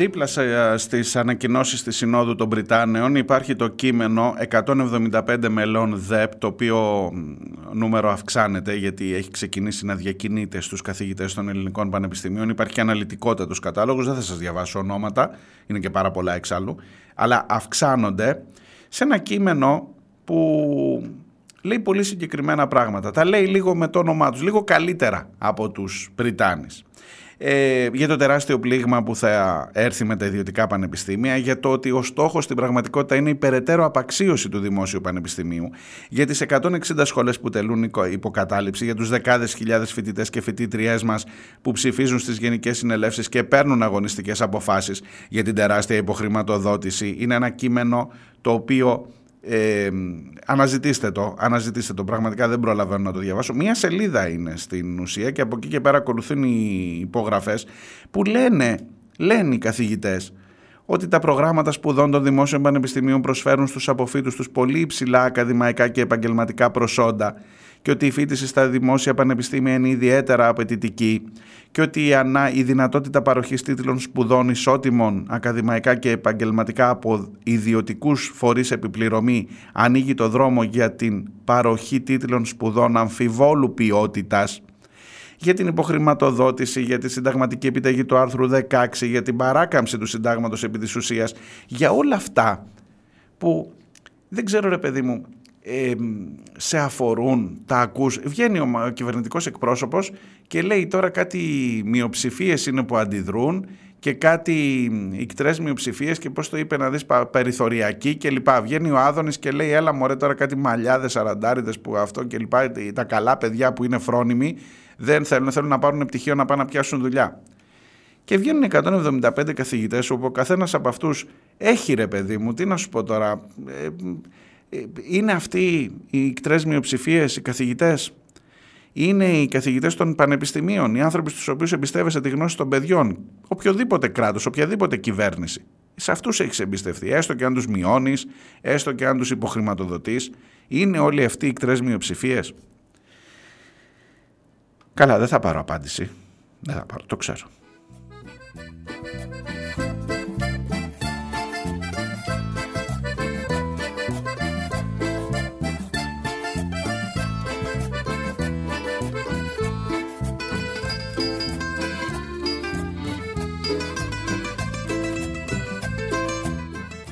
Λοιπόν, δικά σας μηνύματα. Ε, ο Αναστάσης μου γράφει Καλημέρα. Δεν καταλαβαίνω γιατί φοβάται το αγροτικό ο Κούλης. Αφού η πλειοψηφία των αγροτών Νέα Δημοκρατία θα ψηφίσει ή θα απέχει. Έτσι δεν λέει ο Γκρίνμπεργκ. Πως ό,τι και να κάνει η Νουδού, αυτή θα ψηφίζει ο Ελληνάκος. Ε, ναι. Επίσης, με το βιβλίο του Χατζηστεφάνου παραπόδα είμαστε. Δεν υπάρχει μέρα που να μην το ανοίξουμε για να καταλάβουμε τι γίνεται στον μάταιο του το κόσμο. Ναι, Αναστάση, ναι ενώ το, το, το, το συμφωνώ και, και επαυξάνω. Ο 72-15 μου γράφει οι πασοκίδες είναι γκαντέμιδες να πάνε στην Ουδού. Δεν ξέρω αν λύνει το πρόβλημά μας αυτό. Η Θεία Σύση, τον Κακομύρη τον Λοβέρδο σκεφτόμουν τι άλλο πρέπει να κάνει για να τον πάρουν στη Νέα Δημοκρατία. Είδες τι καλά η Χριστοφιλοπούλου τσούκου τσούκου τσούκου τσούκου. Ε, τρούπωσε, τρούπωσε. Θα είναι και στο ευρωψηφοδέλτιο. Και να είδες, να δεις Θεία Σύση ότι θα την ψηφίσουν. Δεν ξέρω αν θα βγει Ευρωβουλευτήνα, αλλά θα την ψηφίσουν. Ακόμα και να μην βγει, μετά θα πάρει αυτές τις χιλιάδες ψήφους που θα έρθουν και θα τις διαπραγματευτεί σε μια επόμενη κυβέρνηση. Σου λέει, Πού είναι το μέλλον, ρε παιδιά; Όχι τώρα να είμαστε δίκαιοι. Είσαι πολιτικός. Αυτό που προέχει δεν είναι ο λαός. Προέχει το να είσαι εσύ πολιτικός. Να κάτσεις στην καρέκλα. Δεν είναι όλοι σαν το Μιλτιάδη Βαρβιτσιώτη που έχει λιμένα τα θέματα του και που θα βρει καλή δουλειά στα ναυτιλιακά. Η Χριστοφιλοπούλου πού να πάει να βρει δουλειά τώρα; Λοιπόν, ε, σου λέει πού είναι το μέλλον ρε παιδί μου, να κάτσω εδώ τώρα με το Πασόκ. Να περιμένω αν θα τα βρούνε με το ΣΥΡΙΖΑ. Να κάνουμε μια μεγάλη δημοκρατική παράταξη. με το ΣΥΡΙΖΑ με τους μισούς βριζόμαστε. Οι μισοί είναι από αυτοί που φύγαν από το Πασόκ και δεν τους θέλουμε πίσω. Ο Ανδρουλάκης θέλει να έχει τη δική του καρέκλα. Ο Κασελάκης εννοείται ότι είναι καινούριο φρέσκο πράγμα. Αλλά ο Κασελάκης θα πάρει λιγότερο από τον Ανδρουλάκη στις επόμενες ευρωεκλογές και άρα ο Ανδρουλάκης θα έχει τον πρώτο λόγο για τη μεγάλη δημοκρατική παράταξη. Άντε, μήπως κολλήσει και η νέα αριστερά με το Χαρίτσι και την. Κούραση. Κούραση. Κούρα... Πήγαινε, παιδί μου, στο Μητσοτάκι. Πήγαινε στο Μητσοτάκι. Δηλαδή, όχι, άμα το δεις, άμα το δεις λογικά, και εσύ έτσι μπορεί να σκεφτόσουν. Δηλαδή, άμα δεις μόνο την οπτική, ρε παιδί μου, κάνε ένα job description. Τι θέλεις να κάνεις στη ζωή σου, τι θα γίνεις όταν μεγαλώσεις, κυρία Χριστοφιλοπούλου. Έχει, έχει μια βάση. Εγώ το καταλαβαίνω. Όχι, όχι, το, το καταλαβαίνω. Και έχεις δίκιο, Θεία Σύση, αυτός ο Έρμος ο Λοβέρδος, τι άλλο πρέπει να κάνει, βλέπει πόσο εύκολα. Αλλά αυτός ήταν και υποψήφιος πρόεδρος του Πασόκ. Τώρα, υποψήφιος πρόεδρος του Πασόκ να γίνει μέλος της Νέας Δημοκρατίας, ντροπή δεν θα ήταν. Εδώ θα μου πεις ήταν υποψήφιος πρόεδρος του ΣΥΡΙΖΑ ο Τζουμάκας. Τα έχουμε κάνει. Δεν το βλέπεις κι εσύ. Μόνο εγώ το βλέπω. Ότι τα έχουμε κάνει. Σκα...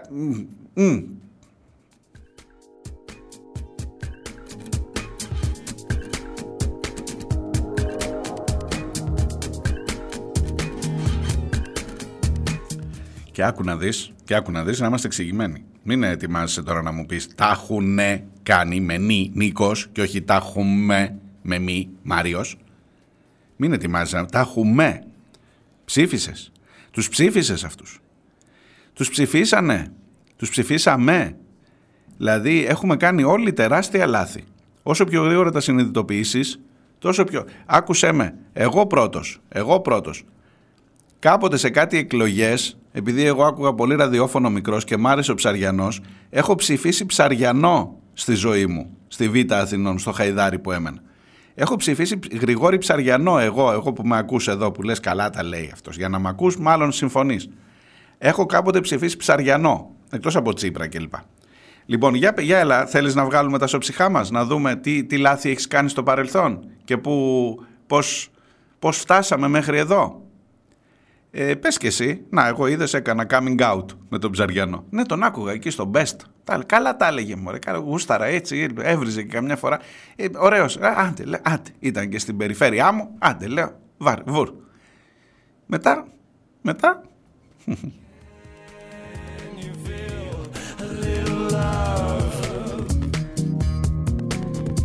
Dream on, dream on.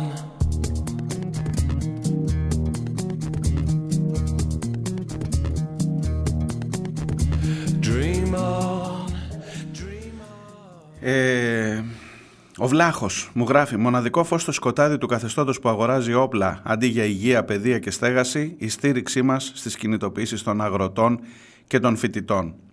Εγώ με τους αγρότες τα έχω πει Βλάχος. Ε, έχω μερικά ερωτήματα. Οι φοιτητές νομίζω ότι είναι πιο αγνό κομμάτι της ελληνικής κοινωνίας, ακριβώς ίσως επειδή δεν έχουν μπει καλά-καλά μέσα σε αυτό να αλωτριωθούν. Με τους αγρότες έχω, δηλαδή παίρνω και του Αναστάση το μήνυμα, κοιτάζω και στις εκλογές πόσο πήρε στους αγρότες ο Μητσοτάκης, 50-60%. Ε; Ε, και έχω μερικά, ενώ, ενώ κατανοώ τα πολύ μεγάλα προβλήματα που έχουν οι άνθρωποι. Αλλά δεν ξεχνάω, δεν ξεχνάω που να πάρει ευχή. Οι αγρότες επίσης είναι μια, ένας, ε, ένας αγρότης, για να είμαστε τώρα δίκαιοι, έτσι. Ένας φοιτητής έχει την ιδιότητα του φοιτητή 4, 5, 6, 7, 10 χρόνια. Άρα ανανεώνεται το φοιτητικό σώμα. Όταν λες οι φοιτητές και το λες σήμερα και το λες το 2020 και το 2015 και το 2008 που ήταν στους δρόμους και το, και το 2006 που ήταν για το άρθρο 16, 5, 6, 10, 11 πότε. Λοιπόν, ε, όταν λες φοιτητές, εννοείς άλλους ανθρώπους. Γιατί ανανεώνεται το σώμα αυτό. Και ας λέει ο Άδωνης τώρα για τους αιώνιους φοιτητές και τρίχες. Όταν λες αγρότες όμως, πάνω κάτω, πάνω κάτω, είναι ο ίδιος κόσμος. Άρα έχω χρωστούμενα μαζί του, γιατί ο ίδιος κόσμος είναι που Ενώ ο φοιτητής είναι σε εκείνη την κρίσιμη φάση της ζωής του που αποφασίζει, παίρνει. Καταλαβαίνεις τι θέλω να πω έτσι. Είναι ένα σώμα που ανανεώνεται το σώμα των φοιτητών. Ενώ το σώμα των αγροτών Έχω να ρωτήσω τι κάνεις αγροτική κινητοποίηση. Σας τα έχω πει. Έχω κοντέψει να φάω ξύλο από αγρότες στην Κρήτη. Κάνεις αγροτική κινητοποίηση και εγώ με τον Μαρκούτσι εκεί να κάτσουμε να αυτό που μας αδικούν, που μας αυτό, που να αυτό, αυτό. Και του βάζεις το Μαρκούτσι μπροστά και λες τι ψηφίσατε; Και σε κοιτάει, λέει, ε, δηλαδή δεν είναι σωστή η ερώτηση αυτή. Λάθος ερώτηση. Λάθος ερώτηση, φίλε μου. Σου λέει. Τι τα ψήφισα. Σε να σου πω τι τα ψήφισα. Ψήφισα ό,τι γουστάρω ψήφισα. Ενώ στο φοιτητή Τέλο πάντων, νομίζω κατάλαβε. Τώρα ε, γκρινιάζω, γκρινιάζω και ε, σκέφτομαι φωναχτά. Έλα, μουσική, μουσική. I know that you can see that demon as he rests in his towers on high, making us run after his pennies most of our lives. And uh, there ain't nothing we can do now, cause we all got to survive. Sitting down here riding Η Θεία Σύση λέει για το τετράωρο συμφωνώ απόλυτα. Θα παίζεις, λέει, μουσικάρες, θα μας διαβάζεις, άντε και στο τέλος θα λες και τα ζώδια ή συνταγές όπως κάνουν οι φαρμαίοι στο The Press Project. Θεία Σύση, κάτσε καλά, δεν βγαίνει ούτε το δίωρο. Όχι, τώρα με βρίσκεται σε μια φάση, τώρα το έβαλε, ποιος το έβαλε το τετράωρο, ο Γκεμαντζού νομίζω. Ε, παιδιά, το δίωρο είναι πολύ δύσκολο. Δηλαδή νιώθω ότι ε, ξέρω εγώ είσαι εκεί γκρινιάζεις, γκρινιάζεις, γκρινιάζεις, ξέρεις είναι κούραση, δεν είναι τόσο απλό, θέλω να το καταλαβαίνετε αυτό. Ε, εντάξει, πολύ αναφορική γίνεται τώρα η εκπομπή, ας το πάω παρακάτω, αλλά γενικά ούτε για, ούτε για αστείο. Αυτό που λέτε έτσι καταρχάς είναι αντιραδιοφωνικό εντελώς, τέσσερις ώρες είναι, είναι Ben Hur, δεν... From those cubicles deep inside. As they sit just now να τον ε, ο Αναστάσης. Εγώ λέει μέχρι Σγουρό για περιφέρεια Αττικής το 2000 έχω ψηφίσει για να μην βγει ο Κικίλιας. Να τον ε, αποκαλύφθηκε Σγουρό, ε. Μπράβο, έλα και εσύ στο κλαμπ.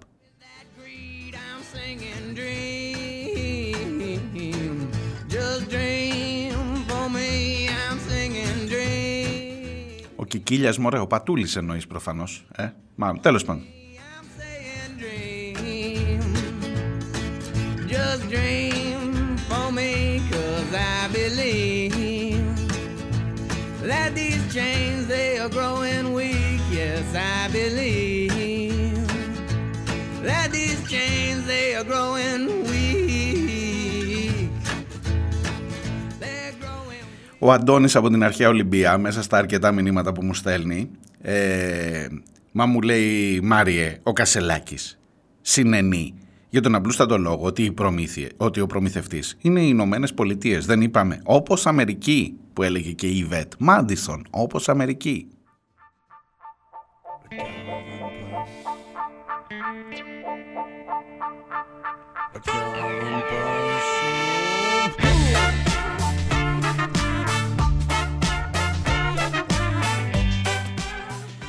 Και μου γράφει επίσης, εκεί που πιστέψαμε ότι εξομαλύνθηκε το κλίμα με τη γείτονα χώρα, να το το γάβγισμα του έτερου χρήσιμου για τη ΣΥΠΑ παίκτη Ερντογάν. Και αυτό τελείως τυχαίως και τελείως συμπτωματικά την ώρα που πρέπει να πιστεί ο ελληνικός λαός για την αναγκαιότητα της πολυδάπανης αγοράς. Και μία μικρή λεπτομέρεια.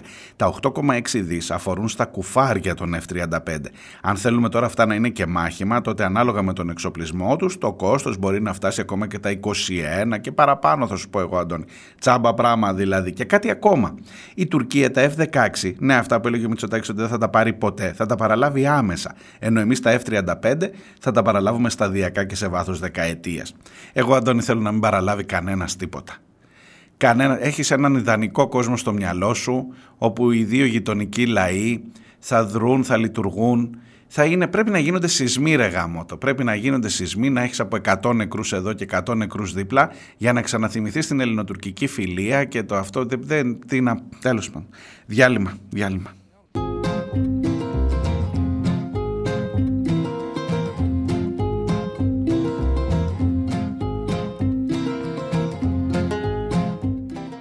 Λοιπόν, τελευταίο ημίωρο πίσω σελίδες στα ραδιοφωνά σας, στα κινητά σας, στους υπολογιστές όπου συναντιόμαστε. Μάριος Διονέλη στο μικρόφωνο, Τρίτη και 30. Ο Γενάρης, κρύο, πολύ. Καιρός για δύο, τουλάχιστον. Καλημέρες όπου και αν συναντιόμαστε. Λοιπόν, ο Αναστάσης με πήγε πολύ πίσω, έχεις δίκιο. Ξεχνάω κι εγώ να είδες, όλοι ξεχνάμε. Τον Κικίλια εγώ δεν τον είχα καταγράψει ως ε, υποψήφιο περιφερειάρχη. Ναι, το 10 ήταν ο Κικίλιας υποψήφιος περιφερειάρχης στην Αττική. Ε, ο Σγουρός που το ψήφισες βγήκε κιόλας. Ναι, ναι, ναι. Και στις ίδιες, άκου να δεις τώρα τι πλάκες μας κάνει, στις ίδιες ε, ε, ε εκλογές υποψήφιοι περιφερειάρχες, ξέρεις ποιοι ήτανε; Ξεχνάμε ρε γάμο, το ξεχνάμε σαν λαός. Και το 10 δεν είναι πολύ μακριά ρε να πάρει, πόσο 13-14 χρόνια. Λοιπόν, με έκανες να ανοίξω τις εκλογές εκεί, το, το site του Υπουργείου Εσωτερικών, να πάω να δω. Σγουρός Κικίλια. Ε, πρόσεξε τώρα. Τρίτος είχε βγει ο Γιάννης Δημαράς. Τέταρτος είχε βγει ο Θανάσης Παφίλης από το Κουκουέ. Άκου παρακάτω τι είχε. Άκου παρακάτω σε εκείνες τις εκλογές. Σπυρίδων Άδωνης Γεωργιάδης. Σε ένα συνδυασμό που λεγόταν Αττική Οδός. Καμί... Όλα τυχαία σε αυτή τη ζωή. Αττική οδός. Ήτανε τότε ακόμα λάος, έτσι, τι να λέμε, Καρατζαφέρης. Μετά είχε βγει του ΣΥΡΙΖΑ ο Αλέξης Μητρόπουλος και πιο κάτω ήταν ένα άλλο όνομα που το ανέφερα πριν, Γρηγόρης Ψαριανός, ως υποψήφιος της Δημοκρατικής Αριστεράς, της ΔΙΜΑΡ, τη θυμάσαι; Τι επιλογές είχε ο πολίτης της Αθήνας και πήγε στο Σγουρό, καλά πήγες. Όχι, όχι, εντάξει, εγώ δεν θα. Δεν κρίνω, δεν κρίνω. Σου είπα και εγώ είχα ψηφίσει. Όχι ψαριανό στην περιφέρεια, ψαριανό για βουλευτή του ΣΥΡΙΖΑ μετά. Λοιπόν, ε, ή μάλλον πριν, πριν, μετά πήγε στη Δημάρ. Πριν ήταν στο, στο ΣΥΡΙΖΑ. Λοιπόν, ε, άκου, Σγουρός Κικίλιας, Δημαράς Παφίλης, Άδωνης Γεωργιάδης Αλέξης Μητρόπουλος, Γρηγόρης Ψαριανός. Τι να πεις τώρα, τι να πεις. Πες και εσύ.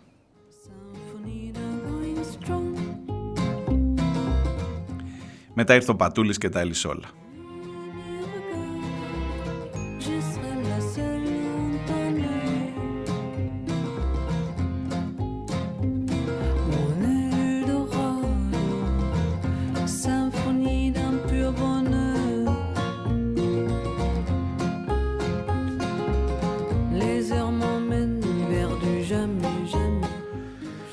Παιδιά σίγουρα θέλετε να τα διαβάσω αυτά που μου στέλνετε; Γιατί εκτιθέμεθα όλοι μαζί.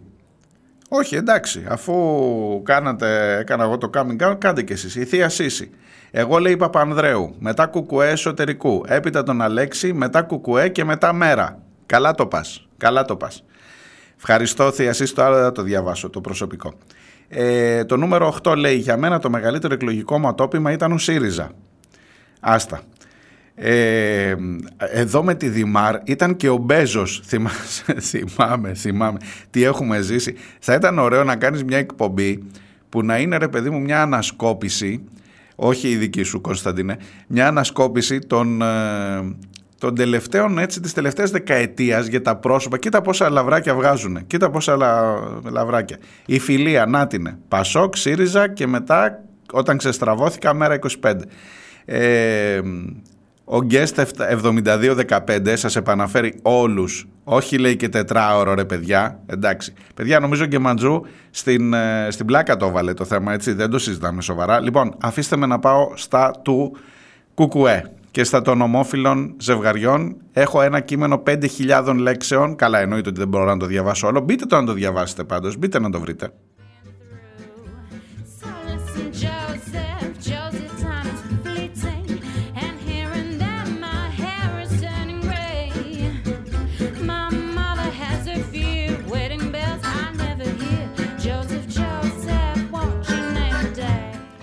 Λοιπόν, είναι η απόφαση της Κεντρικής Επιτροπής του Κομμουνιστικού Κόμματος Ελλάδας για το θέμα του γάμου των ομόφυλων ζευγαριών. Είναι 5.000 λέξεις. Ε, η, η Κεντρική Επιτροπή συζήτησε τη θέση του κόμματος σχετικά με το νομοσχέδιο της κυβέρνησης και διατύπωσε την παρακάτω θέση. Και από εκεί και κάτω ακολουθεί ένα κείμενο το οποίο θέλω εκ προημίου να σας πω. Είναι ένα κείμενο πολύ μελετημένο. Είναι ένα κείμενο που αυτός που το έχει γράψει ε, είναι γνώστης του θέματος. Είναι γνώστης και των κοινωνικών συνθήκων και του, των θεωριών για την ε, κοινωνική και βιολογική υπόσταση του φύλου. Είναι γνώστης της ιστορίας αυτού εδώ του τόπου, του εργατικού κινήματος. Θα μου πεις κείμενο του Κουκού έγραφε, είναι δυνατόν να μην είναι γνώστης. Τώρα αυτό παραβιάζει σε ανοιχτές θύρες. Όχι, θέλω να πω είναι ένα κείμενο συγκροτημένο με αρχή, μέση και τέλος. Λέει πολλά σωστά πράγματα, να, να το πω από την αρχή, και καταλήγει σε λάθος συμπέρασμα. Κανείς δεν είναι τέλειος. Λάθος για μένα. Ε, για αυτούς δεν είναι λάθος. Προφανώς μπορεί να μην είναι και για εσάς. Εγώ θα διαβάσω όσο μπορώ από αυτό.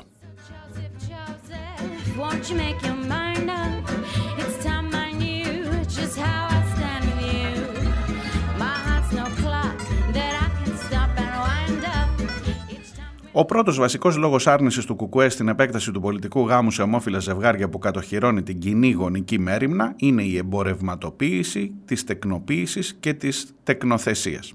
Δεύτερος, εξίσου βασικός και αλληλένδετος λόγος είναι ότι στην πράξη με τα άρθρα του νομοσχεδίου παρακάμπτεται το κοινωνικό δικαίωμα του παιδιού στη σχέση μητρότητα-πατρότητα ως μια εξελισσόμενη βιοκοινωνική σχέση.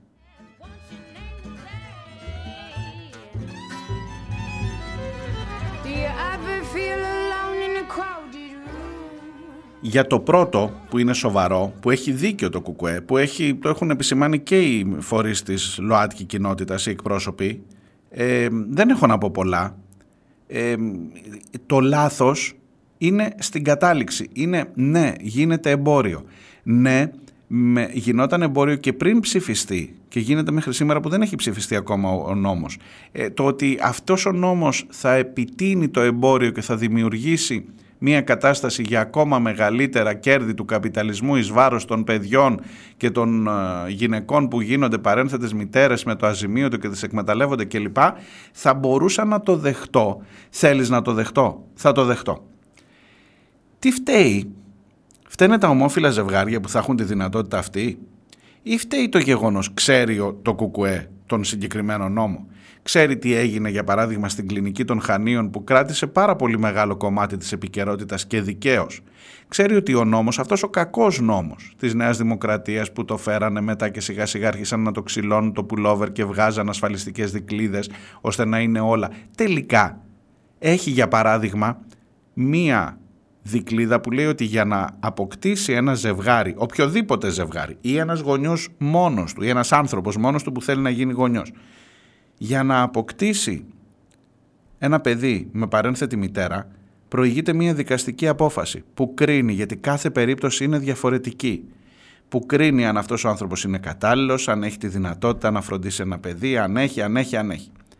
Ότι στην υπόθεση των, της ε, κλινικής στα Χανιά, που είναι το πιο πρόσφατο παράδειγμά μας, η παρανομία εντοπιζόταν, πέρα από το ότι παίρναν γυναίκες και τις εκμεταλλεύονταν, η παρανομία εντοπιζόταν και στις πλαστές δικαστικές αποφάσεις, με αποφάσεις δικαστηρίου που δεν βγήκαν ποτέ στην πραγματικότητα ή που βγήκαν με διαφορετικούς τρόπους.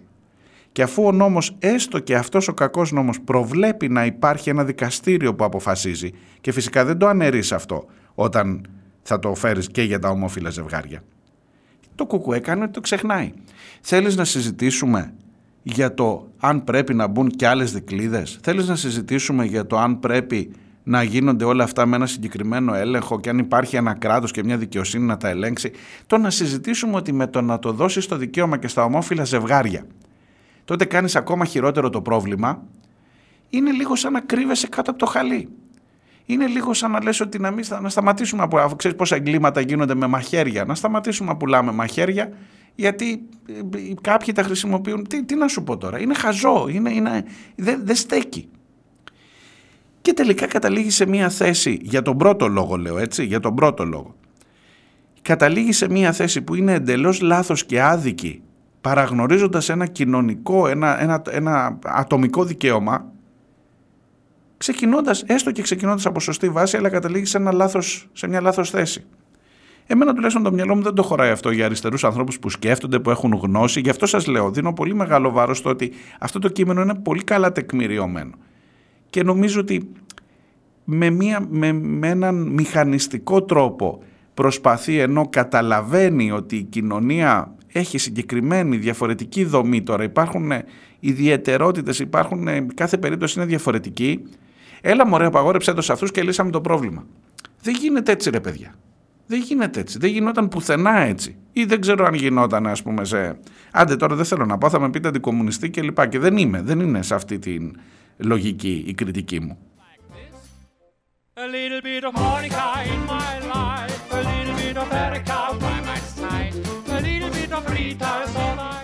Εκεί όμως που δίνει ρέστα το κουκουέ είναι στο σε αυτό που έχει να κάνει με το κοινωνικό δικαίωμα του παιδιού στη σχέση μητρότητας πατρότητας ως μια εξελισσόμενη βιοκοινωνική σχέση. Αυτό είναι το δεύτερο κομμάτι και δίνει περισσότερο βάρος από τις 5.000, το μεγαλύτερο μέρος των λέξεων αυτών αφιερώνεται εκεί. Η διαλεκτική ηλιστική προσέγγιση της σχέσης μητρότητας-πατρότητας δεν σημαίνει ούτε απόλυτο βιολογισμό, αλλά ούτε άρνηση αυτής της συμπληρωματικότητας. Η σχέση μητρότητας-πατρότητας είναι αποκλειστικά ανθρώπινο χαρακτηριστικό, πέρα από την ενστικτόδη προστασία που παρέχει κάθε θηλαστικό στα νεογνά του. Η συμπληρωματική αυτή σχέση έχει φυσική βάση γιατί ο άνθρωπος αναπαράγεται με φυσικό τρόπο και από την πρώτη στιγμή αποκτά κοινωνικό χαρακτήρα ναι, θα μπορούσε να μοιάζει πάρα πολύ με κήρυγμα ενός από τους ιεράρχες της Ιεράς Συνόδου. Δεν φταίω εγώ. Δεν φταίω εγώ. Εσείς τα γράψατε.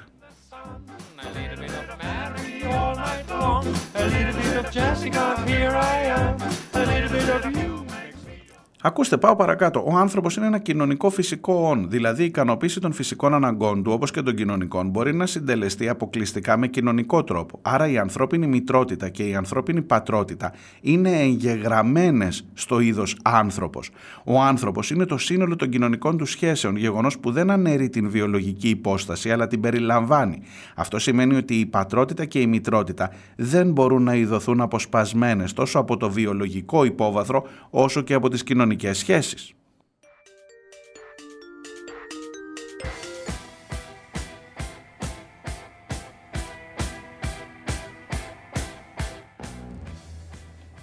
Στον καπιταλισμό, με τη μαζική ένταξη των γυναικών στη μισθωτή εργασία ή στην αυτοαπασχόληση που αντικειμενικά επέφερε τη σχετική οικονομική ανεξαρτησία της γυναίκας από τα ανδρικά μέλη της οικογένειας, με τον αντίστοιχο νομικό εξυγχρονισμό, εξελίχθηκε και το κοινωνικό περιεχόμενο της μητρότητας αλλά και της πατρότητας. Η μητρότητα ως κύριος κοινωνικός ρόλος της γυναίκας υποχωρούσε, ενώ αναβαθμιζόταν η πατρική ευθύνη, ιδιαίτερα για την εργατική τάξη και τα λαϊκά τμήματα των μεσαίων στρωμάτων της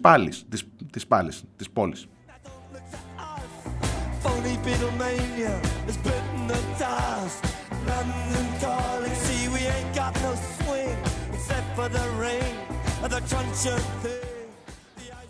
Και το τυπικά κοινό δικαίωμα άνδρα και γυναίκα στην εργασία, οι προοδευτικές ε, αλλαγές στο δίκαιο, αν και με μεγαλύτερη καθυστέρηση στις συμπεριφορές, σωστά επέφεραν και τη διεύρυνση των ευθυνών της πατρότητας, όχι στενά στην οικονομική ευθύνη για τα παιδιά, αλλά σε όλα τα ζητήματα της καθημερινής φροντίδας. Υπάρχει ως τάση η συμβολή και των δύο γονιών στην ανατροφή των παιδιών. Επέδρασαν βέβαια και οι αντικειμενικές αλλαγές στις συνθήκες εργασίας και ζωής, ωράρια, γενίκευση ελαστικών σχέσεων εργασίας, ιδιαίτερα την περίοδο της προηγούμενης καπιταλιστικής οικονομικής κρίσης κτλ.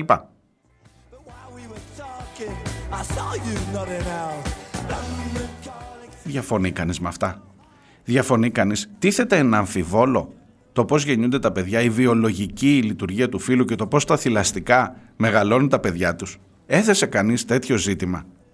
Γιατί ξαφνικά η εργατική τάξη και ο ρόλος της γυναίκας στη μισθωτή εργασία τίθεται ένα αμφιβόλο ως θηλαστικό η γυναίκα, δηλαδή θα μας τρελάνετε τελείως. Θα μας τρελάνετε. Το διαβάζω διαγώνια και μπορεί να το αδικό το κείμενο. Διαβάστε το, βρείτε το, είναι παντού. Διαβάστε απόφαση κουκουέ για τους ομόφυλους γάμους. Θα δείτε παρακάτω. Και έχει και άλλα παρακάτω διαμαντάκια.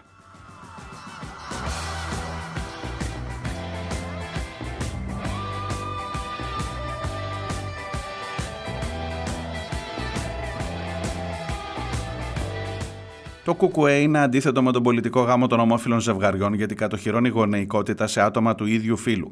Οδηγεί στον αποκλεισμό είτε της μητρότητας είτε της πατρότητας. Θεσμοθετεί τη διπλή γονική μητρότητα ή διπλή γονική πατρότητα αντίστοιχα. Η έννοια της διπλής ομόφυλης γονεϊκότητας στην ουσία ανακόπτει, αποκόπτει συγγνώμη, την έννοια της γονικής ευθύνης από την αντικειμενική κοινωνική και βιολογική βάση της. Θες να στο ξαναδιαβάσω. Η διπλή ομόφυλη γονεϊκότητα στην ουσία αποκόπτει την έννοια της γονικής ευθύνης από την αντικειμενική κοινωνική και βιολογική βάση της. Δηλαδή, αν δεν είσαι πραγματικός πατέρας του παιδιού, βιολογικός πατέρας του παιδιού, δεν μπορείς να το αγαπάς. Αυτό σου λέει. Την ευθύνη για το παιδί σου δεν μπορείς να την έχεις αν δεν είσαι ο πραγματικός του πατέρας. Είναι τραγικά πράγματα αυτά που λέτε. Δείτε τι γίνεται μέσα στην κοινωνία. Ανοίξτε λίγο. Ανοίξτε λίγο τα μάτια σας.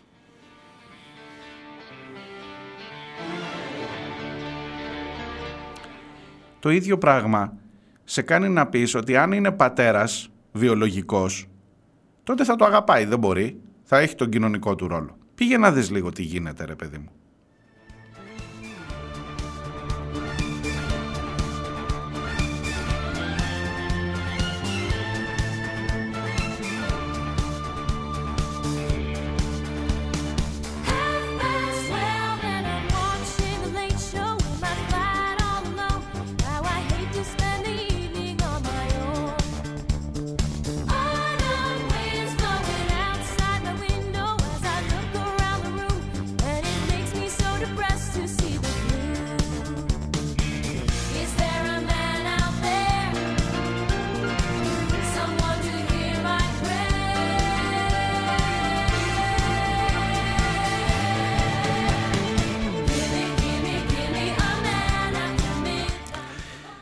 Παίρνει αποστάσεις από τις ομοφοβικές αντιλήψεις και την μεσαιωνική εκκλησιαστική αντίληψη της εκτός γάμου σεξουαλικότητας, το ΚΚΕ.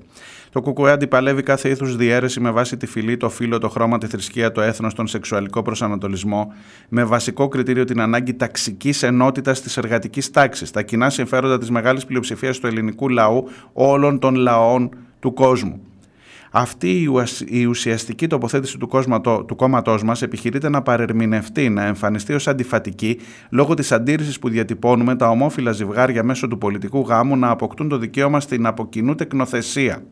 Χωρίζει άβυσο στην τοποθέτηση του ΚΚΕ από ομοφοβικές αντιλήψεις και αντίστοιχες πρακτικές, από την μεσαιωνική εκκλησιαστική αντίληψη της εκτός γάμου σεξουαλικότητας, ειδικά για τη γυναίκα.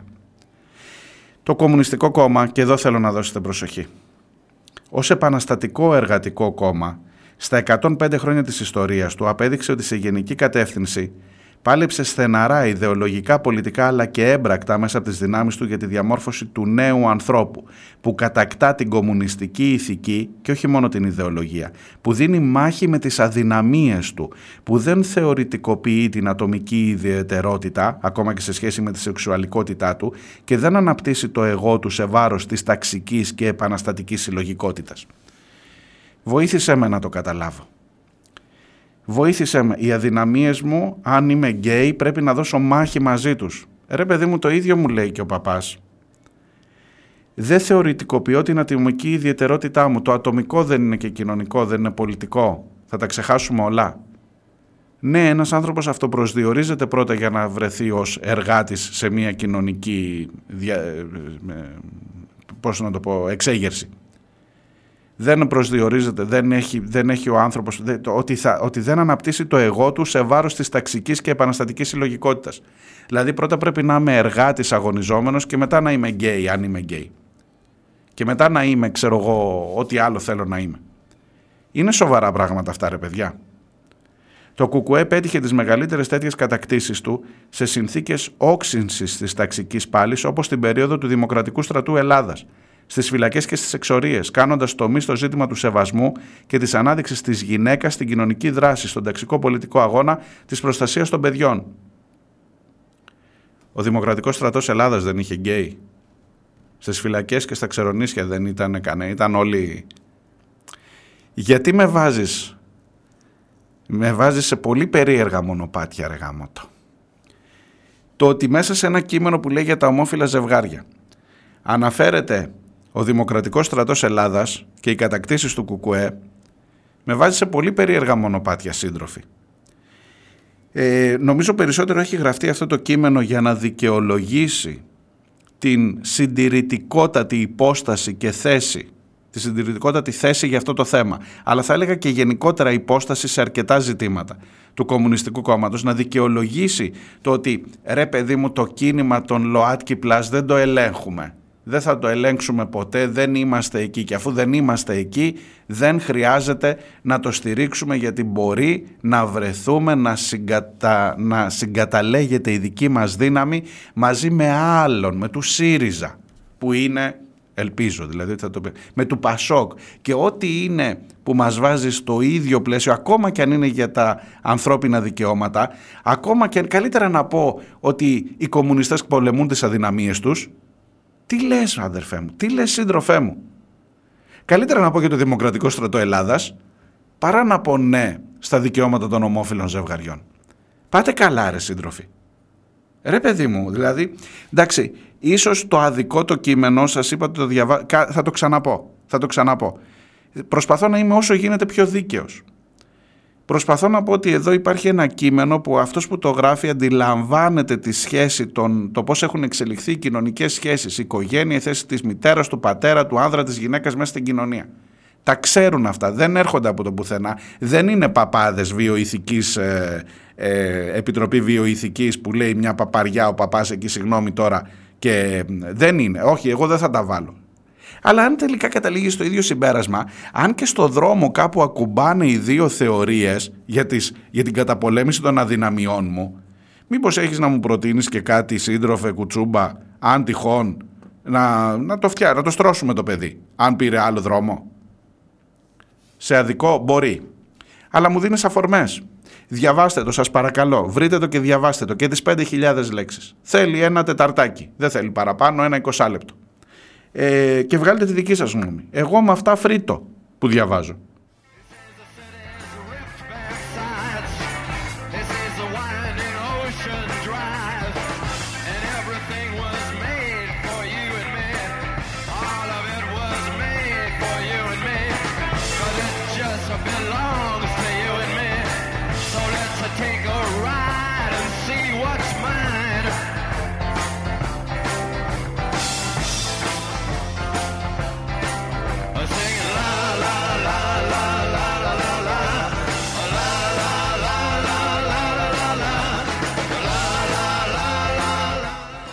Λοιπόν, με τα μηνύματά σας θα κλείσω και αν τα προλάβω και όλα, γιατί μου πήρε παραπάνω χρόνο. Ε, εντάξει, μου γράφετε όλη τη διαδρομή σας στην πολιτική. Άλλος μου λέει Ανταρσία, η Αριάδνη, Αριάδνη. Ανταρσία μετά μέρα 25.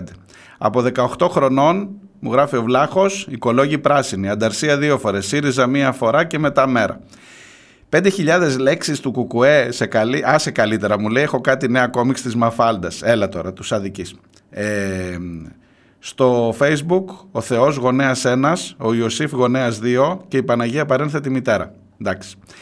Ε, η φιλία μου το είπε αυτό. Ο 11. Τέτοιες απόψεις που προωθεί η αυτοαποκαλούμενη ηγεσία των ΛΟΑΤΚΙ επιχειρούν να τσουβαλιάσουν ανθρώπους με διαφορετικά ταξικά συμφέροντα και πολιτικές τοποθετήσεις με διαφορετικές εκφράσεις σεξουαλικότητας. Ναι, ναι, το είδα. Το είδα 11. Κάπου λέει η, αυτο, η αυτοαποκαλούμενη ηγεσία των ΛΟΑΤΚΙ. What the fuck μου γράφεις. Ε, ποια είναι η αυτοαποκαλούμενη ηγεσία; Είδες, εκεί, εκεί ξέ, και αυτό δείχνει. Άμα δεν είναι παιδί μου η ηγεσία των ΛΟΑΤΚΙ, άμα δεν έχει βγει από την ε, οργάνωση τη δική μας, άμα δεν είναι πάμε η ηγεσία των ΛΟΑΤΚΙ, δεν, δεν, δεν παίζει. Άστο. Λοιπόν, ο Γκέστ 7217 βρήκε άλλη λύση και γύρισε στη φύση. Όποτε θέλουν, σκέφτονται τη φύση. Να απαγορεύσουμε τις μεταμοσχεύσεις και το εμπόριο οργάνων. Τι μπουρδες είναι αυτές; Ναι, άμα είναι έτσι, να απαγορεύσουμε και τις μεταμοσχεύσεις γιατί γίνεται εμπόριο οργάνων. Μου λέει ο 2813. Το διάβασα το πρωί το άρθρο του Κουκουέ και μου φάνηκε παροχημένος ο λόγος του. Δεν έχει καμία επαφή με το σήμερα, μου λέει το νούμερο 8. Ο Red Pill. Είμαστε straight ζευγάρι. Η γυναίκα μου είναι έγκυος. Χωρίζουμε. Ε, η γυναίκα θέλει να κάνει έκτρωση, αλλά εγώ θέλω να το κρατήσω. Γιατί να μην μπορώ να πληρώσω παρένθετη γυναίκα; Και μόνο που μπαίνεις στο να πληρώσεις, red pill, είναι λάθος. Εκεί ξεκινάει όλη η ιστορία. Είναι πολύ μεγάλο ζήτημα, αλλά δεν λύνεται με το να πεις όχι στο γάμο των ομόφυλων ζευγαριών. Πίστεψέ με. Το Κουκουέ πυροβόλησε τα πόδια του σε μια περίοδο που η αριστερά νοσεί. Αναρωτιέμαι επίτηδες το κάνει κρίμα; Η θεία συμφωνεί. Ε, είναι πολιτικοί παπάδες βιοειθικής. Μια σύγχρονη θεωρητικοποίηση της ομοφοβίας κάνει τώρα το Κουκουέ. Και ο Ηλέβεν, μια ίσως αφελής ερώτηση. Οι κομμουνιστές που πολέμησαν στον εμφύλιο παιδιά δεν είχαν; Πού τα άφησαν όταν έφυγαν να αγωνιστούν με τις μαμάδες μόνο, δεν μεγάλωσαν; Μήπως έπρεπε να μείνουν, στη, να μείνουν μην τυχόν και καταργηθεί η πατρότητα; Λοιπόν, ε, αυτά τέλειωσα για σήμερα. Οπότε θα τα πούμε αύριο τα υπόλοιπα. Μεγάλα ζητήματα ανοίγουμε, το ξέρω. εδώ είμαστε. Κουράγιο, υπομονή, ψυχραιμία, να προσέχετε. Μάλλον όλα θα πάνε καλά. Γεια. We fired the gas and soon we passed painted ships all made of brass who sailed in orbit astrologically. You promised me a lullaby and we built castles in the sky fashioned from the flowers that we grew. And then the wind's song was strange and we both knew that things would change and so you left me floating in the blue. Oh, winds carry me, carry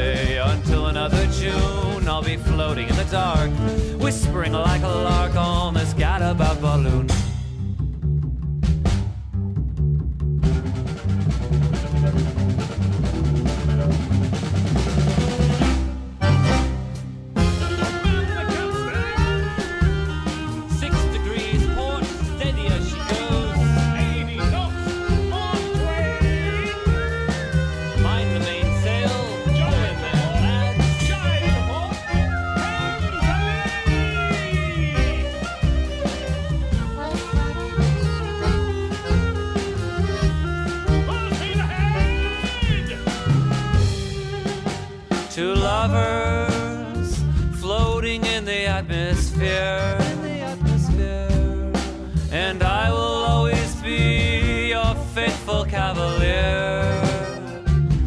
Oh, and just like the tales like the of Derlons and Brazier.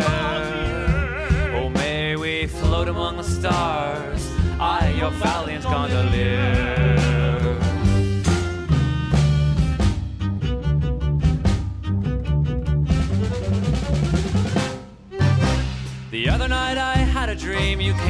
So it seemed, on a zeppelin made of crystal, made of glass. Upon a steam calliope, you sat and played a song for me, a shanty from a vagrant midnight mass. Oh, we puffed a pipe of Turkish moss and set